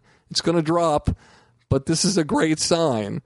And I said, I can't believe this. This is impossible. But I didn't promote. I'm not a promoter. I only know how to promote for other people. I don't know how to do it for myself. Yeah. And he said, Well, whatever it is, Barry, people are listening, and this is a good sign. And then I'll never forget this is one of the funniest moments between an artist and I represented him for 25, 26 years. Are you still working with him? Yeah. And so I, I, I go uh, out and he calls me back in the office and he squares me up and he puts his hands, you know, somebody puts their hands on your shoulders and looks you straight in the eyes. And he looks at me and he says, Katz. And I said, Yeah, Jay. He said, uh, Listen, man, uh, you're not supposed to do better than your fucking clients. And he kissed me on the back of the neck and ran out. It was like Fredo or something like that, or whatever it was, some Godfather moment. But uh, but the point is, is that I didn't know. I just wanted to do something great. I didn't know. The world speaks. They tell you what. The fact that you listen and you think and you tell people it's great, and people of the emails that I get from people, even people who hate me, who No, write me and tell me that they they listen to it. It's it's just it's it, what I love about it. It's is, is uh, it's inspiring, and it's it's one of the things that you just said that I that I love is that, um, yeah, I do, I'm I'm done with notes. I'm I'm not. I, I make what I make. If you like what I make, I said this to a documentary crew that was here earlier today. I make what I make. It's based out of honesty. That's all I can do. If you don't like it, I can't help it. I'm sorry. Go find something else. I don't know what to do. This is the kitchen I make shit out of. It's a little messy. Sometimes it's drunk, but it's what I do. And you know, it's like with I, I've had a number of clips go viral, and I started thinking, man, if I ran these by people, they just everyone's so set up to say no. I, I watch people say no, and I fu- I fucking lose it. I lose it on a. I was on a, I was on a call one time. The person knows what I'm talking about. I won't say his name, but I was on a call one time, and I and and I had this idea, and he said, a friend of mine said no, and I I spoke extremely disrespectfully because I was like, no one fucking tells me no. Like, don't trust me. Just give it a shot. And then you know, like, but I get. But again, you're in. you there's people that there's a way to say what that guy said. All of he could have said was, and one of my things I say all the time is, "Listen, I'm just one guy. I'm just telling you. I, if you do, you want my opinion? Uh, no, I don't, or yes, I do. If you Yeah. do, okay. I don't think out of a hundred ideas, I think the percentage of this idea going are probably less, in my opinion, based on my experience, than this other idea you have. I'm not saying it won't go, anything can go, but in my experience and thought process, I think has, this has the least chance of going. Then you wouldn't have yelled at me. Yeah, yeah. And by the way, I he probably said it a lot nicer than I don't think that's going to work. Probably said it like you said it, but I was I was at a point where it's like I've been doing so much stuff just by myself, like promoting shows. All the all the videos I post to promote shows, I just shot two before you came here. All the videos I shoot to promote shows that I put on Instagram and Facebook and then geo target. I want people in my corner that say things I don't know. Like the my my my manager and my my business manager were like, we can geo target shows. Let's see if it works. Geo target. I haven't had a show this year that hadn't sold out. I'm in a show and I've done and I did the Wilbur and I and and but uh, those videos, all the creative stuff, I don't want any notes. I'm done with notes. It's it, and, And- that's what I loved about Bert the Conqueror last season, in, and they started re-airing it I think recently because of the success it's had. But uh, there were no notes. There were no fucking notes to the point when I showed it to the another director friend of mine. He was like, "They're never gonna let you air this," and I was like, "No one's at the helm." And then turns out they tried to bury it, but But you said something fascinating about your shows and the geo targeting and and being on the phone with people and and again, it's your it, it, you know your team. It was so great what you just said. It was so profound. Tell me something I don't know. yeah, If you're going to work with me, tell me something, bring something to the fucking table that I don't know or no one at this call knows. And that's how you stay representing people and that's how you stay relevant in the business. There's no one who's going to, you know, I was hanging I, you know, and I'm I'm so honored that Chappelle will, you know, he'll hang out with me. He'll have me come to shows, and we'll be in the dressing room and we'll talk. Or I was just with him at uh, at Staples Center. You know, these are great things. I worked with him for eight years, but sometimes you think, God, Barry, you're fired. You know, does he? What does he think of you? Does he think you're a bad guy? Does he think you're not relevant? Does he think you're not worthy of your opinion? But yet, I was there in the crowd in New York when he had a special show trying out his SNL material, and I got to be in the dressing room with him. And what an honor! And, and a guy, again, a guy who's like a genius. Yeah. But I'm only there for one reason. It's like I only get paid for one fucking thing my opinion. yeah, And hopefully, I bring something to the table, just like I did with you, that added something that no one in that team could have added at the time that helped. And that's what. And what you're doing as an artist is the same thing. The reason why you're so successful, besides a number of different reasons, is you're bringing something to your audience that they can't get from other people. Even people who you consider to be geniuses, they might not be able to get from from Chris Rock what they get from you. Maybe they love Chris Rock's material better than yours, but you're more accessible and you'll meet with them and you'll you know you'll you're more attainable to be around and maybe they like that a little bit better. people I, i've said it a number of times uh, what I'll t- I always say it from a fan's perspective what i get from bill burr i don't get from dave attell but dave attell gives me something bill burr can't give me and and, and i like them exactly the same so i think i think you're right i think it's it's many different things uh, and yeah, and your your opinion has always been uh, valuable. It, always was. One of the things I learned a great deal about this business was watching you and Dane work together.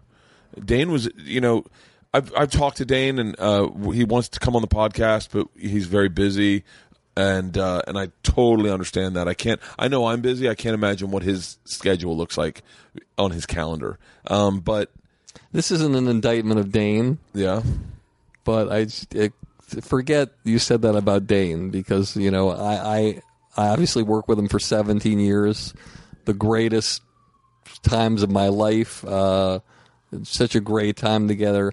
Dane Cook never ever said a discouraging word to me. Never was disrespectful to me. Never did anything out of line to me as a person. Yeah. Had a great relationship with him, amazing, and I still do, and I still feel like I could call him anytime. Uh, You know, he invited me over his house for lunch. You know, but just to put it all on the table, no one is too busy to do a podcast. Okay, so whenever anybody writes you back and says they're too busy to do a podcast, all that means is they're trying to be nice to say, look, I'm not really ready to sit down yet. And when I'm ready, I'll let you know. But they don't want to say that because it sounds insulting. Yeah. So they want to let you know that things are crazy and they want to concentrate on these things. Yeah. It's it's it's the it's the kindest way that somebody can say, "Buddy, I love you. I will do your show, but let me call you when I'm ready to do it." Okay. Well, then that's what he said to me, and I didn't realize it. But one of the things I learned from uh, from watching you two work was that Dane was Dane was going to succeed regardless of who tried to slow him down. He was going in a direction. He w- did not take notes. He did his own thing. Hey, uh, websites are fifty thousand dollars. Okay, I think that's a bad idea, bad investment of your money. Because who wants a website? I want a website. I want to be the first guy with a website, and I want it to look like the people who designed the national security's website. Like, and he did it. Uh, I want to do Tourgasm. I want to. Uh, I want to sell out Madison Square Garden. I want to do this. I want to do that. One of the things I've always been curious about with Dane's career is, did like, I was always wondering why didn't he do his movie first? Like, like he did everything his own way. He did everything his way. It was really a, and and you only added to his. You only Dane was eating, and he was eating like a fucking savage, and you just simply brought options to the table and said, "Have you tried olives?" And you, he's like, "No, just try them. Tell me if you like them. I don't like the look of them. I know, but try them." And then when it got to the place where everyone was like, "We love watching you eat," Dane was like, "I'm going to try cooking," and and everyone's like, "That might be a bad analogy, but like." I always wondered why he didn't make the movie he wanted to make, his movie, the one he wrote. Why didn't he write his own movie, that first movie? Why didn't that? Because that's what he was doing with uh, with Spiral. With everything he did was so him. And then when he got plugged in with Jessica Simpson to Employee of the Year, I was like, that's someone's version of Dane. That's what they want. That's not, you know, does that make sense? Absolutely, I will explain this. First of all, for the audience, just so they know, uh, Dane, first one comedy guy to build a website. He had me. Uh, there weren't website builders. He had me reach out to a guy whose website he loved, which was the U.S. Army Yeah. website. I call the guy. He wants twenty five thousand dollars to build the website. I try to negotiate with him, and I consider myself a great negotiator The price went up. the price went up.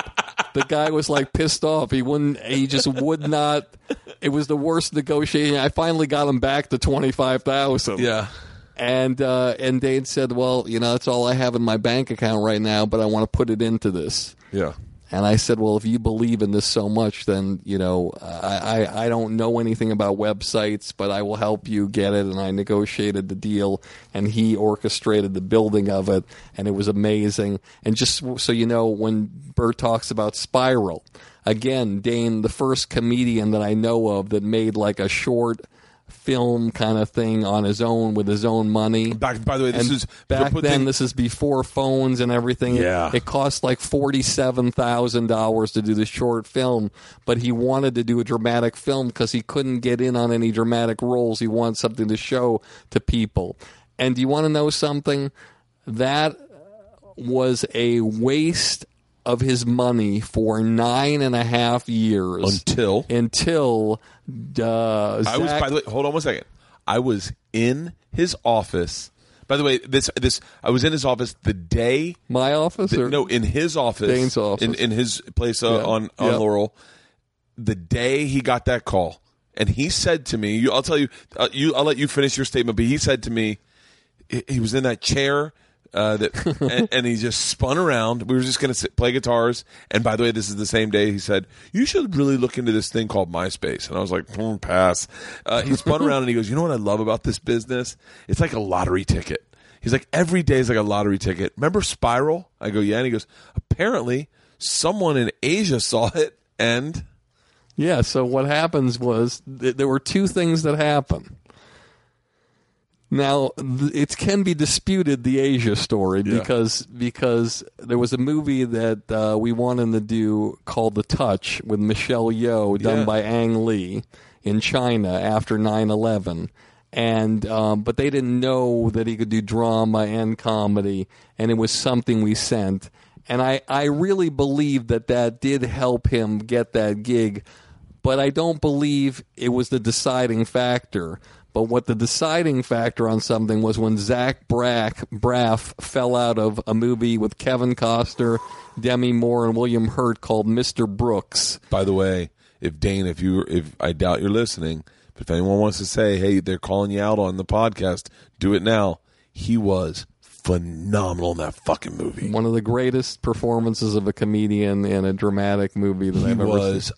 In my head, I was like, dude, run away from comedy. You fucking nailed it. Like, fuck, g- do stand up your whole life, but Jesus Christ, he was. I saw it on a plane, and I was like, I was like, I know Dane. Start watching it, and I'm like, this is fucking amazing. And so Zach Braff fell Braff fell out, and and they yeah, in these situations, it's one of those amazing situations in an artist, and it happens rarely in television pilots. It happened actually once this year, where they fire somebody or somebody falls out, and a decision has to be made in like 24 to 48 hours, and that's when you have a real advantage as a comedian because there's a short list or any actor, and you're in, you get in there, and you have like a one in eight shot or a one in five shot of getting it. There's no test deals. There's nothing. They got to go now, and so sent it to Dane's agent. He hand delivered it over to Kevin Costner's house and played it at Kevin Costner's house. And Kevin Costner said, "That's the guy. I'll take that guy." Yeah. And so that forty-seven thousand dollars, although it didn't pay off in the nine back. years, he made it back in a big way, and it was his most respected and greatest acting performance that I've ever seen him do in my life, and I, I loved it, and it was incredible. And that just shows you again, he took risks, But that They was see, that, that's my question I'd ask about Dane, and you were there for the whole path. You already asked that question. I didn't answer it. So you're asking why, and this is a great metaphor for what you talked about. Nobody's noting you, nobody's doing anything, and you're successful. Dane was successful all the way Without through. one note. And then the place where he went, every television file he did, there were notes and everything, and he couldn't really get his voice down. It was frustrating. And so you're asking why he did the first movie Employee of the Month and those the movies thereafter. What happens is is that, you know, things started snowballing and all of a sudden I know there's no such thing as all of a sudden, I'm sorry. But to the industry's perspective, all of a sudden he presses a button and he sells out two shows at Boston Garden and then the film world is like, fuck, we got to do something. And I remember before his album dropped, Retaliation, I went to all the publicists. They all passed. They didn't want to work with him. And uh, and I remember telling him that. And he said, Barry, I know what I have to do. I have to create a noise so big that Hollywood will have to listen. And I'll never forget that Boston Garden show. And he was there in front of me. He says, Watch, Barry, we're going to launch the tickets now. I'm going to press a button here and watch what happens. And within like literally 48 hours, it was completely sold out. And a guy who had never even done more than 500 seats in one show did a 20,000 seater, two shows in one night.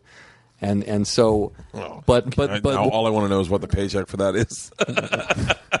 well, you, you can you can figure it out. You'll uh, you can figure it out.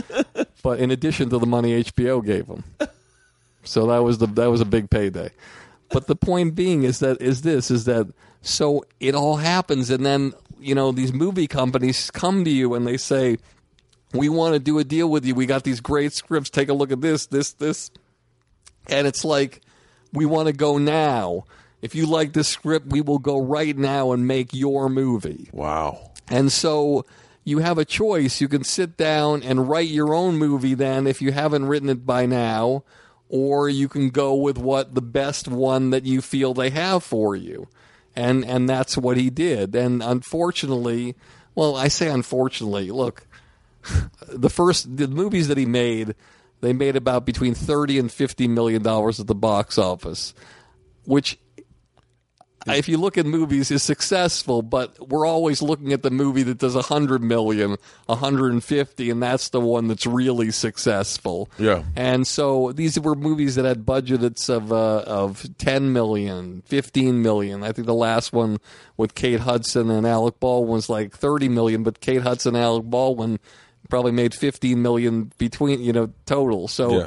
there wasn't a lot of money in them, but they were just out there and and look, it didn't they didn't go the way you want them to, but it's an argument for what you said, and it's an argument for the kind of thing that Amy Schumer did, which she wrote uh, Trainwreck. It sat on a shelf, I'm sure.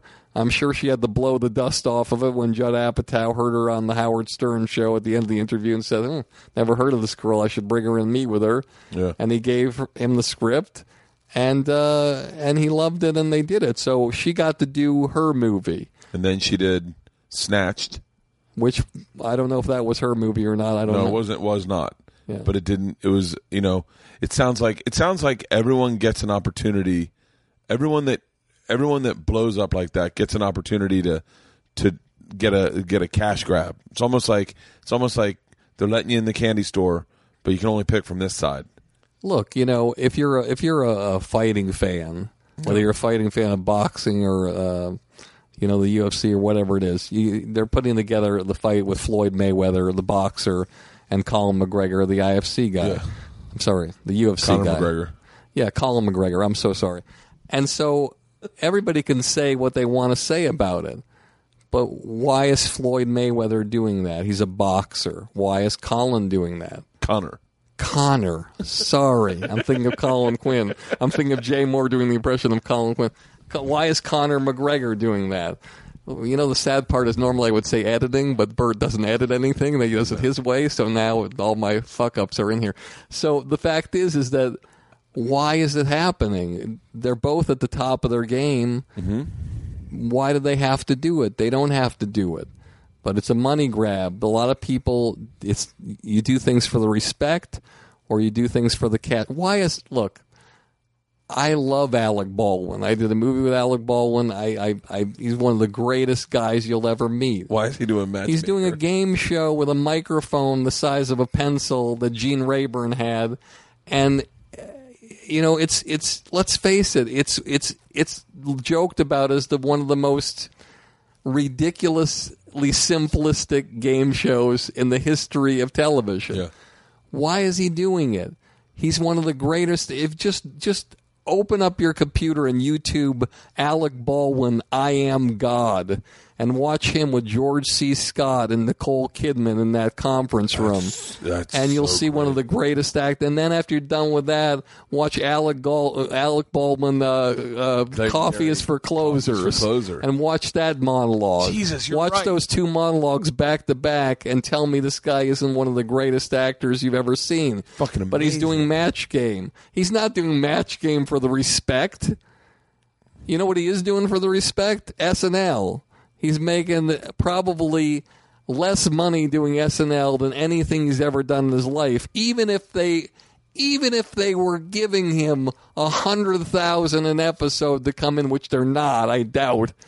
Uh, you know, but let's pretend they were Yeah. this guy makes millions of dollars doing what he does. But he's doing the match game. They do the match game because they're paying him money. When you do the match game, when you do one of these syndicated shows, for those of you in the audience that might not know this, you can shoot 165 episodes if you want to in probably six weeks. You can do like four or five a day. Mm-hmm. And you just go and go and go, and the celebrities come, they mix and match, and you can get it all done and you can make millions of dollars. Louie Anderson, just to give you an example of what happened in the old days, Louie Yeah. Anderson was doing great in TV and film. And then he decided to do Family Feud. And if I'm not mistaken, Louie made $6 million to do Family Feud. Okay, who's, what comedian's going to turn down $6 million? You, But- you you you'd like to say we went in and took a meeting with Game Show Network, and uh, my one of my managers, Reg, is with me, and he was Reg like, Tireman. I love that guy. Reg Tigerman's the best, and he goes, uh, Connor Tireman. he goes, uh, he's like, uh, would you you want to do a show for Game Show Network? And I was like, no, I don't want to do a game show. I told you I don't want to do television. I, am done with television. And he, and he's like, all right. And he goes, well, we'll just take the meeting. So you never know. You you say, I say these defiant, like I'm done with television, and then. You know, you, sometimes you get a good idea. As, uh, someone brings a good project. You're like, that sounds like a lot of fun. Fuck it, I'll do it. You know what I mean? So, but you, but you say this like going, unless it's really great, bring it to me. So we take a meeting with Game Show Network, and we talk. And then I was like, Amy Introcaso Davis and Barry Nugent. I think it was Barry Nugent. Great and, guy. Uh, and then Barry, he's like, uh, he goes, you know, I think you're really great. I think you'd be a great host. And in my head, I'm like, not doing television, not doing television. And he goes, and the great thing about Game Show Network is, you know, you only shoot for like a week and you walk with like six hundred thousand dollars. And I was like, oh, I'm totally into a game show. I'm like, I'm like, really? He's like, oh yeah, we gang shoot them, but you get the you get paid per episode. And I'm like, ah. And then I, I'm in the parking lot with Reg going, follow up, man. See if he wants to do a game show. And Reg is like, I thought you weren't doing television. And I was like, oh, that was before I found out how they shoot it. Money grab. money grab. It's the money grab. Yeah, even some syndicated talk shows, like when Kirk Fox did the test for Dr. Phil and Jay McGraw's company, uh, he shot 165 episodes, I think, in seven seven weeks. Yeah. And would- so, so that's what happens sometimes, and that's why you see, you know, people like doing game shows now who never did them, and and you're wondering why they do them now. To be honest with you, I don't think that Alec Baldwin. Let me rephrase this. I think the percentages of Alec Baldwin getting those great acting gigs like Glenn Gary, Glen Ross, and and the movie where he had that famous "I am God" speech. I think the chances of those happen again are not going to be as great. Same with Anthony Anderson, uh, even though he's on Blackish Which after is a he great hosts- show, by the way. yeah, It really is. And um, uh, and but after he does this game show as well, I don't know. You know, you you think to yourself when you go to a movie and you go in the IMAX, the big screen or whatever, do you want to see the guy who's hosting a game show? Do you believe him as the undercover cop? Yeah. I don't know if you do, and that's something to think about. Uh, and Louie Anderson, you look at him as an example. He really didn't get any film and television opportunities for I think twelve or thirteen years after he hosted Family Feud until Louis C.K. and Zach Galifianakis said, you know, I think you'd be great as the mother. And he's then, amazing. And then he won the Emmy. Yeah, and and it was one of the uh, goes one you know it was one of the that cash versus respect, money versus respect. Yeah, because if you the- think Louis, if you if, if you think that if Louie Anderson made a lot of money the first year doing that show, you're wrong. I mean, Yeah. you don't. If you think, if you look at all the people on the show, Louis, which is again, if you haven't watched that show, eh, eh, there's one scene that I think, as a comedian and an actor and a producer and having a director mind, you should watch. Is the seven minute and 32 second scene on YouTube. It says Louis C.K. Fat Girl. It's one camera, one shot, Louis C.K. one scene. Fat Girl? Fat Girl. Fat girl, Yeah, Fat Girl. putting that in so I can watch it when you leave. Okay. And what it is, is he shot this, he directed it, he wrote it. It's him and a girl and doing a scene on the, I don't know what you call it, the Esplanade by the Statue of Liberty on in Manhattan. And it's, it's amazing. He might have shot it 12 times. He might have shot it eight times, five, 15. But the scene you see is one shot, one camera the whole way. So if you don't think as an artist you can write, produce, direct, and self produce, I'm not discounting what a genius Louis Wow. C.K. is because Yeah. he is a genius. What I'm trying to say to you is that why not write, produce, and put something together yourself? This is one third of a sitcom. I'm sorry, this is one third of a half hour comedy, seven and a half minutes. And so, and when you look at that, it shows you that you can do it and Yeah. you can put things together. And that's I, that's what I love about Louis is that, and one of the stories I heard about Louis is uh, my buddy worked on that show uh, was that he was like no notes. That's I just want no notes. I want to make what I want to make. And then he started submitting tapes. He's like, "Hey, can I get can I get a few notes? Because like some notes are helpful." yeah. And if you think, again, talking about actors, if you think that Robert Kelly and Nick DiPaolo and Jim Norton, if you think that any of those fucking guys are getting money for doing that show, you're sadly mistaken. They're making scale. So each one of them, if they're lucky, maybe they're making $978.50. And you know something? They would pay nine thousand dollars to be on that show because Oh. again respect outlasts cash you're not doing louis show for a money grab you're doing louis show because you get to be in the presence of a genius somebody who's doing great work who went in and said i'm doing it my way or it's the highway and if you do that, the money follows. that's right I believe that. I mean, Burr and uh, Rogan sat me, not sat me down. We just happened to all be sitting down. But it's better if I say they sat me down because that's the way it felt. And uh, in the back of the comedy store, and they were like, "How much money's enough?" And I was, I thought we were all talking collectively, and I was like, "I don't know." And they were like, "Don't do Travel Channel. How much money do you need?" And I was like, I told them my nut of what I needed to make a year. And they're like, you can make that on your stand up and your podcast. I was like, well, I don't know. I had, you know, if if they overshoot, I, they start getting into pen, like penalty payments, and that my pay doubles a little bit, and and then I and I think I I really would like to make this, and they were both just looked at me. Two two guys, both both well off. Joe's seen all sides of this business and walked away from all of it to do what he does. Two guys I massively respect in this business as probably the the top when it comes to guys I would call for advice. Those two guys, Stanhope. There's a handful of guys, and they were like, "Tru- "Trust me, trust me. Just do stand up and do your podcast. You can make that nut." We had a financial meeting uh, with my business manager and my financial planner uh, like two weeks ago, uh, whatever the first quarter was, you know. And I already made the nut for the year and and I and I, I just and I they just had this conversation and I and I was like and I literally looked at it and went, you know what? Maybe I'll take some time off and write a movie. Maybe I'll. Um, I was like, hey, let's tour Australia. We not. a- I mean, it's good money, but it's not. You know, you're. It's not just doing the roads here. And I was like, I was like, let's. And then I was like, let's not do theaters. Let's do clubs. Like going. Let's let's. What do I want? I want to do another hour special. I want to be great. If I do theaters, I can only do one show a night three shows a weekend, two shows a weekend probably. And then I was like, fuck it. Let's do six shows a weekend. Let's go to clubs and let's fucking love comedy. Let's love writing. Now, I've never been in a better place with writing than when I was younger. And I was like, re- when I was touring with Jay, that's when I was like hungry for comedy. Jay Mohr. Jay, yeah, everyone knows who I'm talking about. But uh, I was hungry for comedy. Like just starving. And then I got in Travel Channel. I just was like, I was like, oh, I want to, I want to, I want to redo my house. I want to, like, I was, my, I guess that was my cash grab. I want to, I mean, I learned a lot about television, but I was like, I want to, I want to go to Hawaii. I want to go to Italy. I want to go to, yeah. And that's the thing that's amazing about our business, and and uh, I'm sorry that I forgot who reinforced this and said this as well.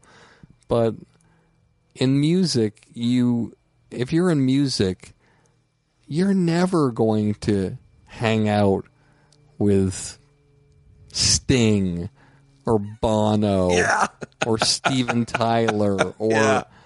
you're you're not going to do it. In comedy, you can have been a, doing comedy for six weeks and stand in the hallway of the improv and Chris Rock walks in, you could tap on the shoulder, "Hey Chris, how you doing? I just started comedy. What do you think of this joke?" And he will take the time and he will talk to you and he will give you advice. Yeah. It's the greatest thing and the fact that Joe Rogan, who I have an enormous amount of respect for, and and Bill Burr, who I just did, uh, I just recorded a podcast with him, and it was amazing. I can't wait till that uh, runs. It was incredible. He's just, great. He just tore, me. he just ripped me to shreds. It was He's a- the best. I never, I couldn't even get a word in edgewise. It was just he just completely, uh, and he had so many insightful things that he said, and he got. I saw a side of him that I really uh, didn't see. But when somebody like that gives you advice in any profession, if somebody sits down with you, why do they sit down with you? They're not sitting down with other people. They're sitting down with you because they believe in you and they see what you're doing and they respect what you're doing and they're trying to guide you. I don't think that Joe Rogan and Bill Burr are worried about you passing them. Or they wouldn't have had the conversation with you because I've They've always seen my act. but I'm saying that, but they're saying it because they see that you're actually making a mark, you're making inroads, and your act is getting much stronger and much better and always evolving. Now, there are comedians that don't give certain comics the time of day because they are nervous that they're going to pass them. That happens sometimes. I think that, you know, and I don't know if it's nervousness. I would say, like, like for instance, when I was working with Chappelle and he first came to New York, I found, and Chris Rock, who I have a great relationship with, I thought was going to be more um, embracing of Dave when he came in. Of I'd- a, of a young, skinny black guy that is Yeah. exactly cast type as him. yeah, I, I'd, I'd say Chris was. I'm not going to say he went out of his way to make Dave. He didn't, but I'm saying that he, on a scale of zero being the least embracing and supportive, and a hundred being the most.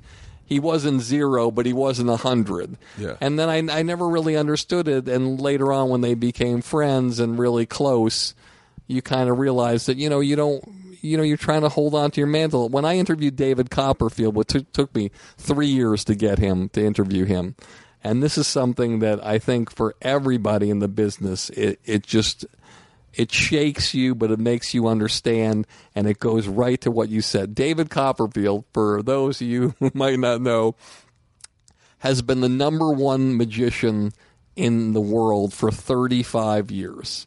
Okay, so imagine if you know anyone in the business that's been number one for 35 years in any profession. Yeah. Last year, last year he was number five biggest earning people in entertainment behind uh, Spielberg, Lucas, Oprah, Michael Jordan, and then David Copperfield. The guy is 60 years old.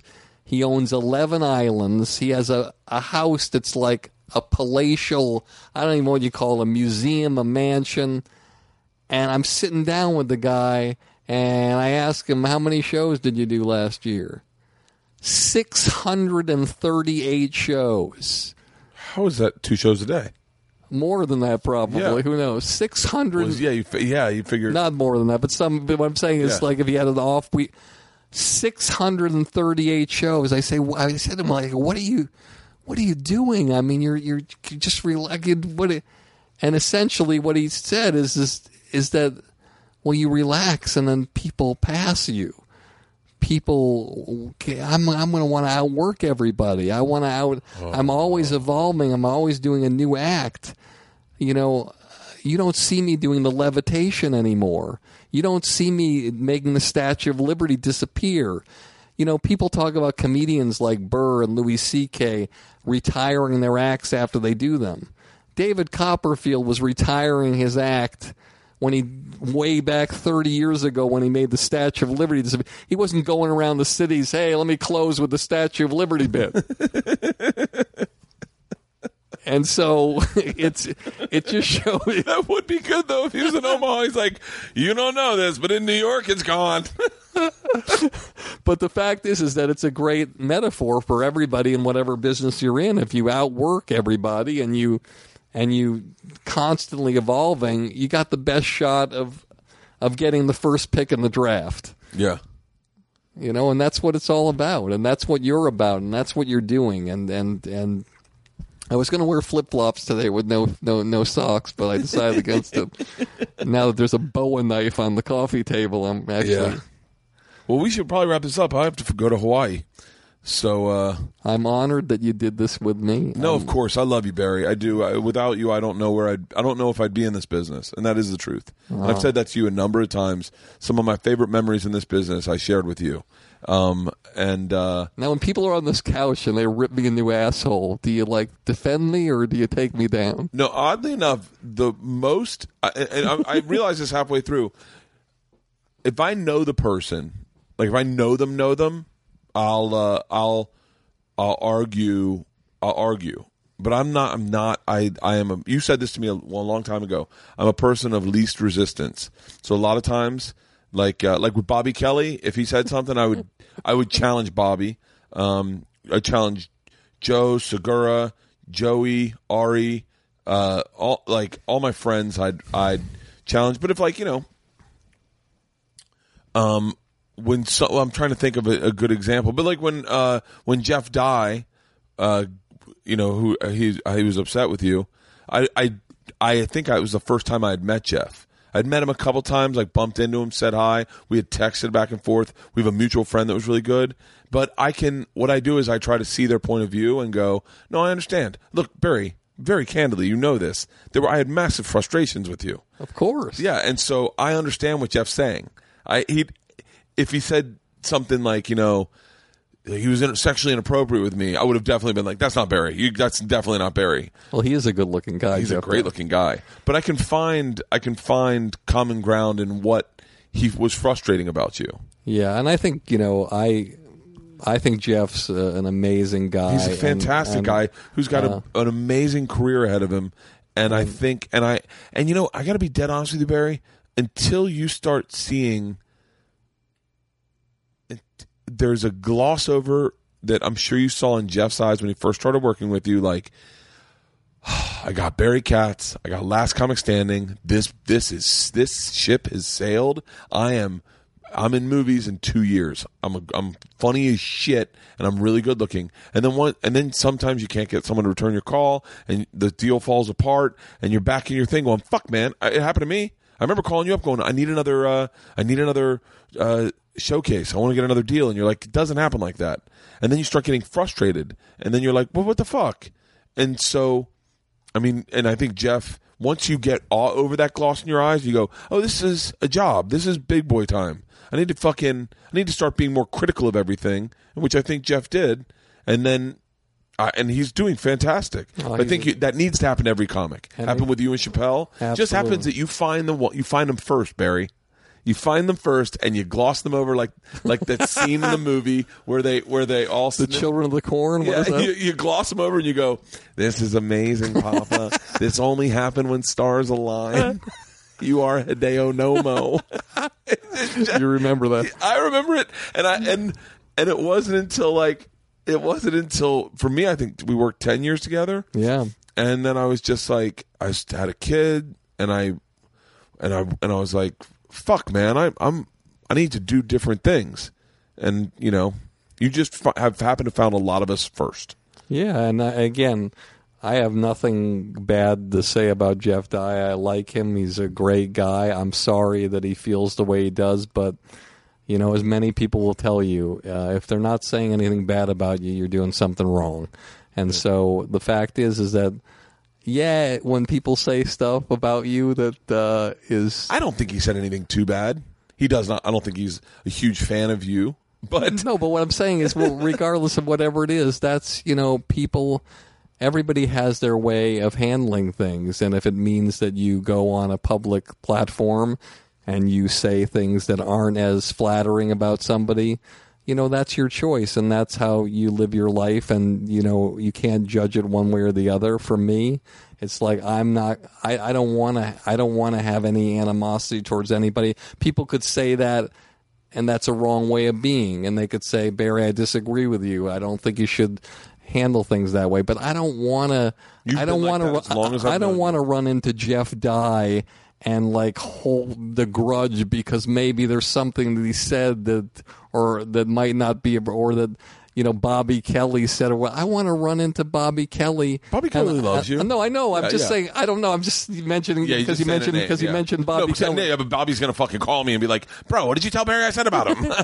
no, but I, I want to run into. I want to be in a position where when I'm in New York, Chappelle invites me to his show and has me hang in the dressing room with him. I don't want anybody to feel like uncomfortable around me. I want. Listen, I'm going to say this to you, and you know this about me, and you're the first one who'll say it. And maybe somebody like Jeff doesn't understand it. I want you to do well when you left, I didn't wish you poorly. I wanted you to have the biggest career ever. yeah. What do I care if you do? I want you to do well. When I know this sounds personal, when I got divorced, I want my wife to be happy. Yeah. I want my ex to be really, really happy. I want her to meet somebody. I want her to find a better life than maybe I was doing at the time or however it was. I want Jeff to be a big star. I want these people to do well. I have no I have no interest in them falling and, and, and being a fucking heroin addict or or kicking the bucket. I want people to know that they do great things because if they do great things, in my mind, you know, if I were to say there was any selfish thought in my body and any bone in my body, it might be just in my own alone self evaluation like, oh, okay, well, I I saw something in them that they saw in me, and other people are seeing that as well. So I guess I still got it, and maybe I'll still be able to do this another day. You definitely are. You're one of the few people in this business that's got it, and I, and and a testament is Jeff Dye is succeeding in leaps and bounds in ways that a lot of people would not be, have not and will not succeed in this business. I am I'm probably the happiest I've ever been as a stand-up comedian and as an artist.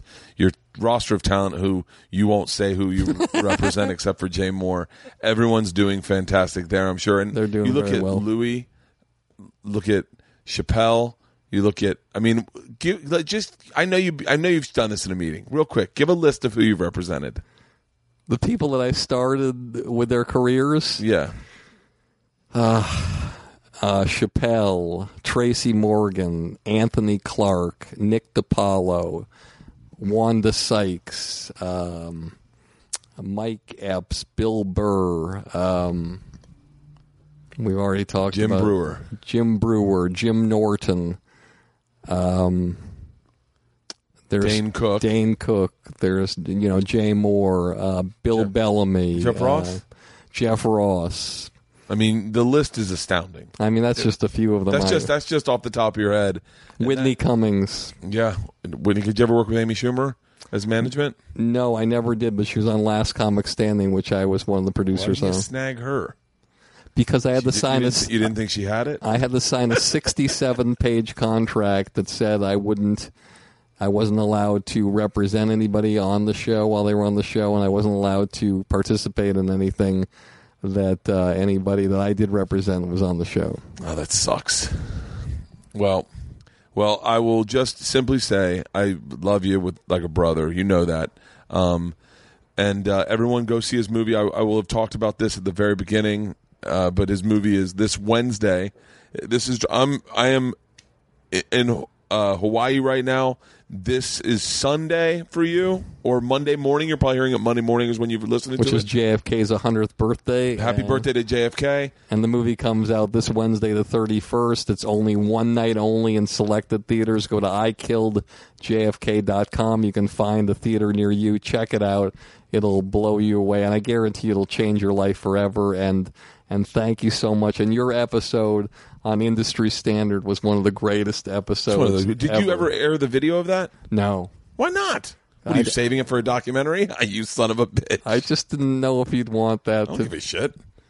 Other than you telling How me, many times other have you- than the one part that I that in my head that bothered me is you go, when are you are you ready to admit you're an alcoholic? And I went, what? I was like, Barry, you're not at my house. You don't know how much I drink. Did I say it that way? yes, I, I went to Ari right after, and I was like, he was like, what's the matter? And I was like, I need a drink.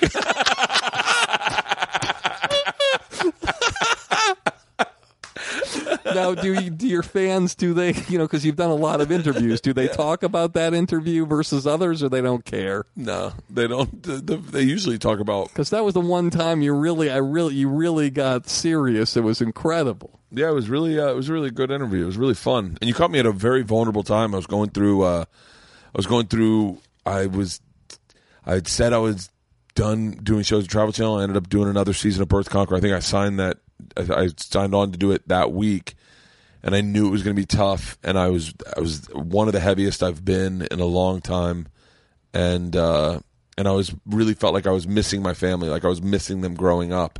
And I'm here at a festival, uh, not perform, not really into it, not passionate about it, not having done stand up a lot, and uh, and I was just and I realized that I they're all my friends, but I was like I they're. I'm not doing anything good. I'm not writing anything good. I'm not passionate about it. And then uh, and then word must have gotten back to Rogan and Burr because they had a conversation with me like middle of Bert the Conqueror. I guess it was all over my face, but uh, but yeah, and, and so then you caught me there, and I was like, I was it was I was very happy to see you, and it was a cool production, and I've always been a good talker. I'm a really bad listener, except for this episode. This episode, everyone's gonna be like, "That was fucking amazing! Way to shut the fuck up, Bert." No. Yeah.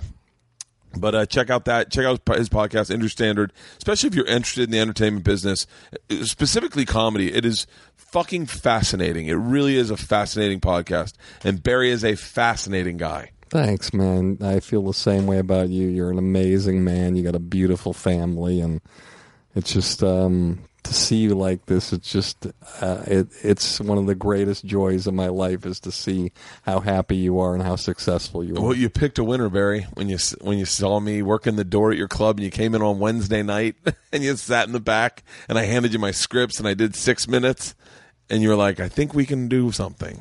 And then Friday you called up and you're like, you guy, David Tochterman's coming in to see you. Can you do ten? I'll put you on wherever you want. And I went, Yep. And then Saturday, you have a deal. That's why I tell everyone he can make magic happen. You have to be a dream maker when you're a manager. And you got to be a dreamer to be a comic. What a way to end this podcast. I love you, Barry. Love you, buddy.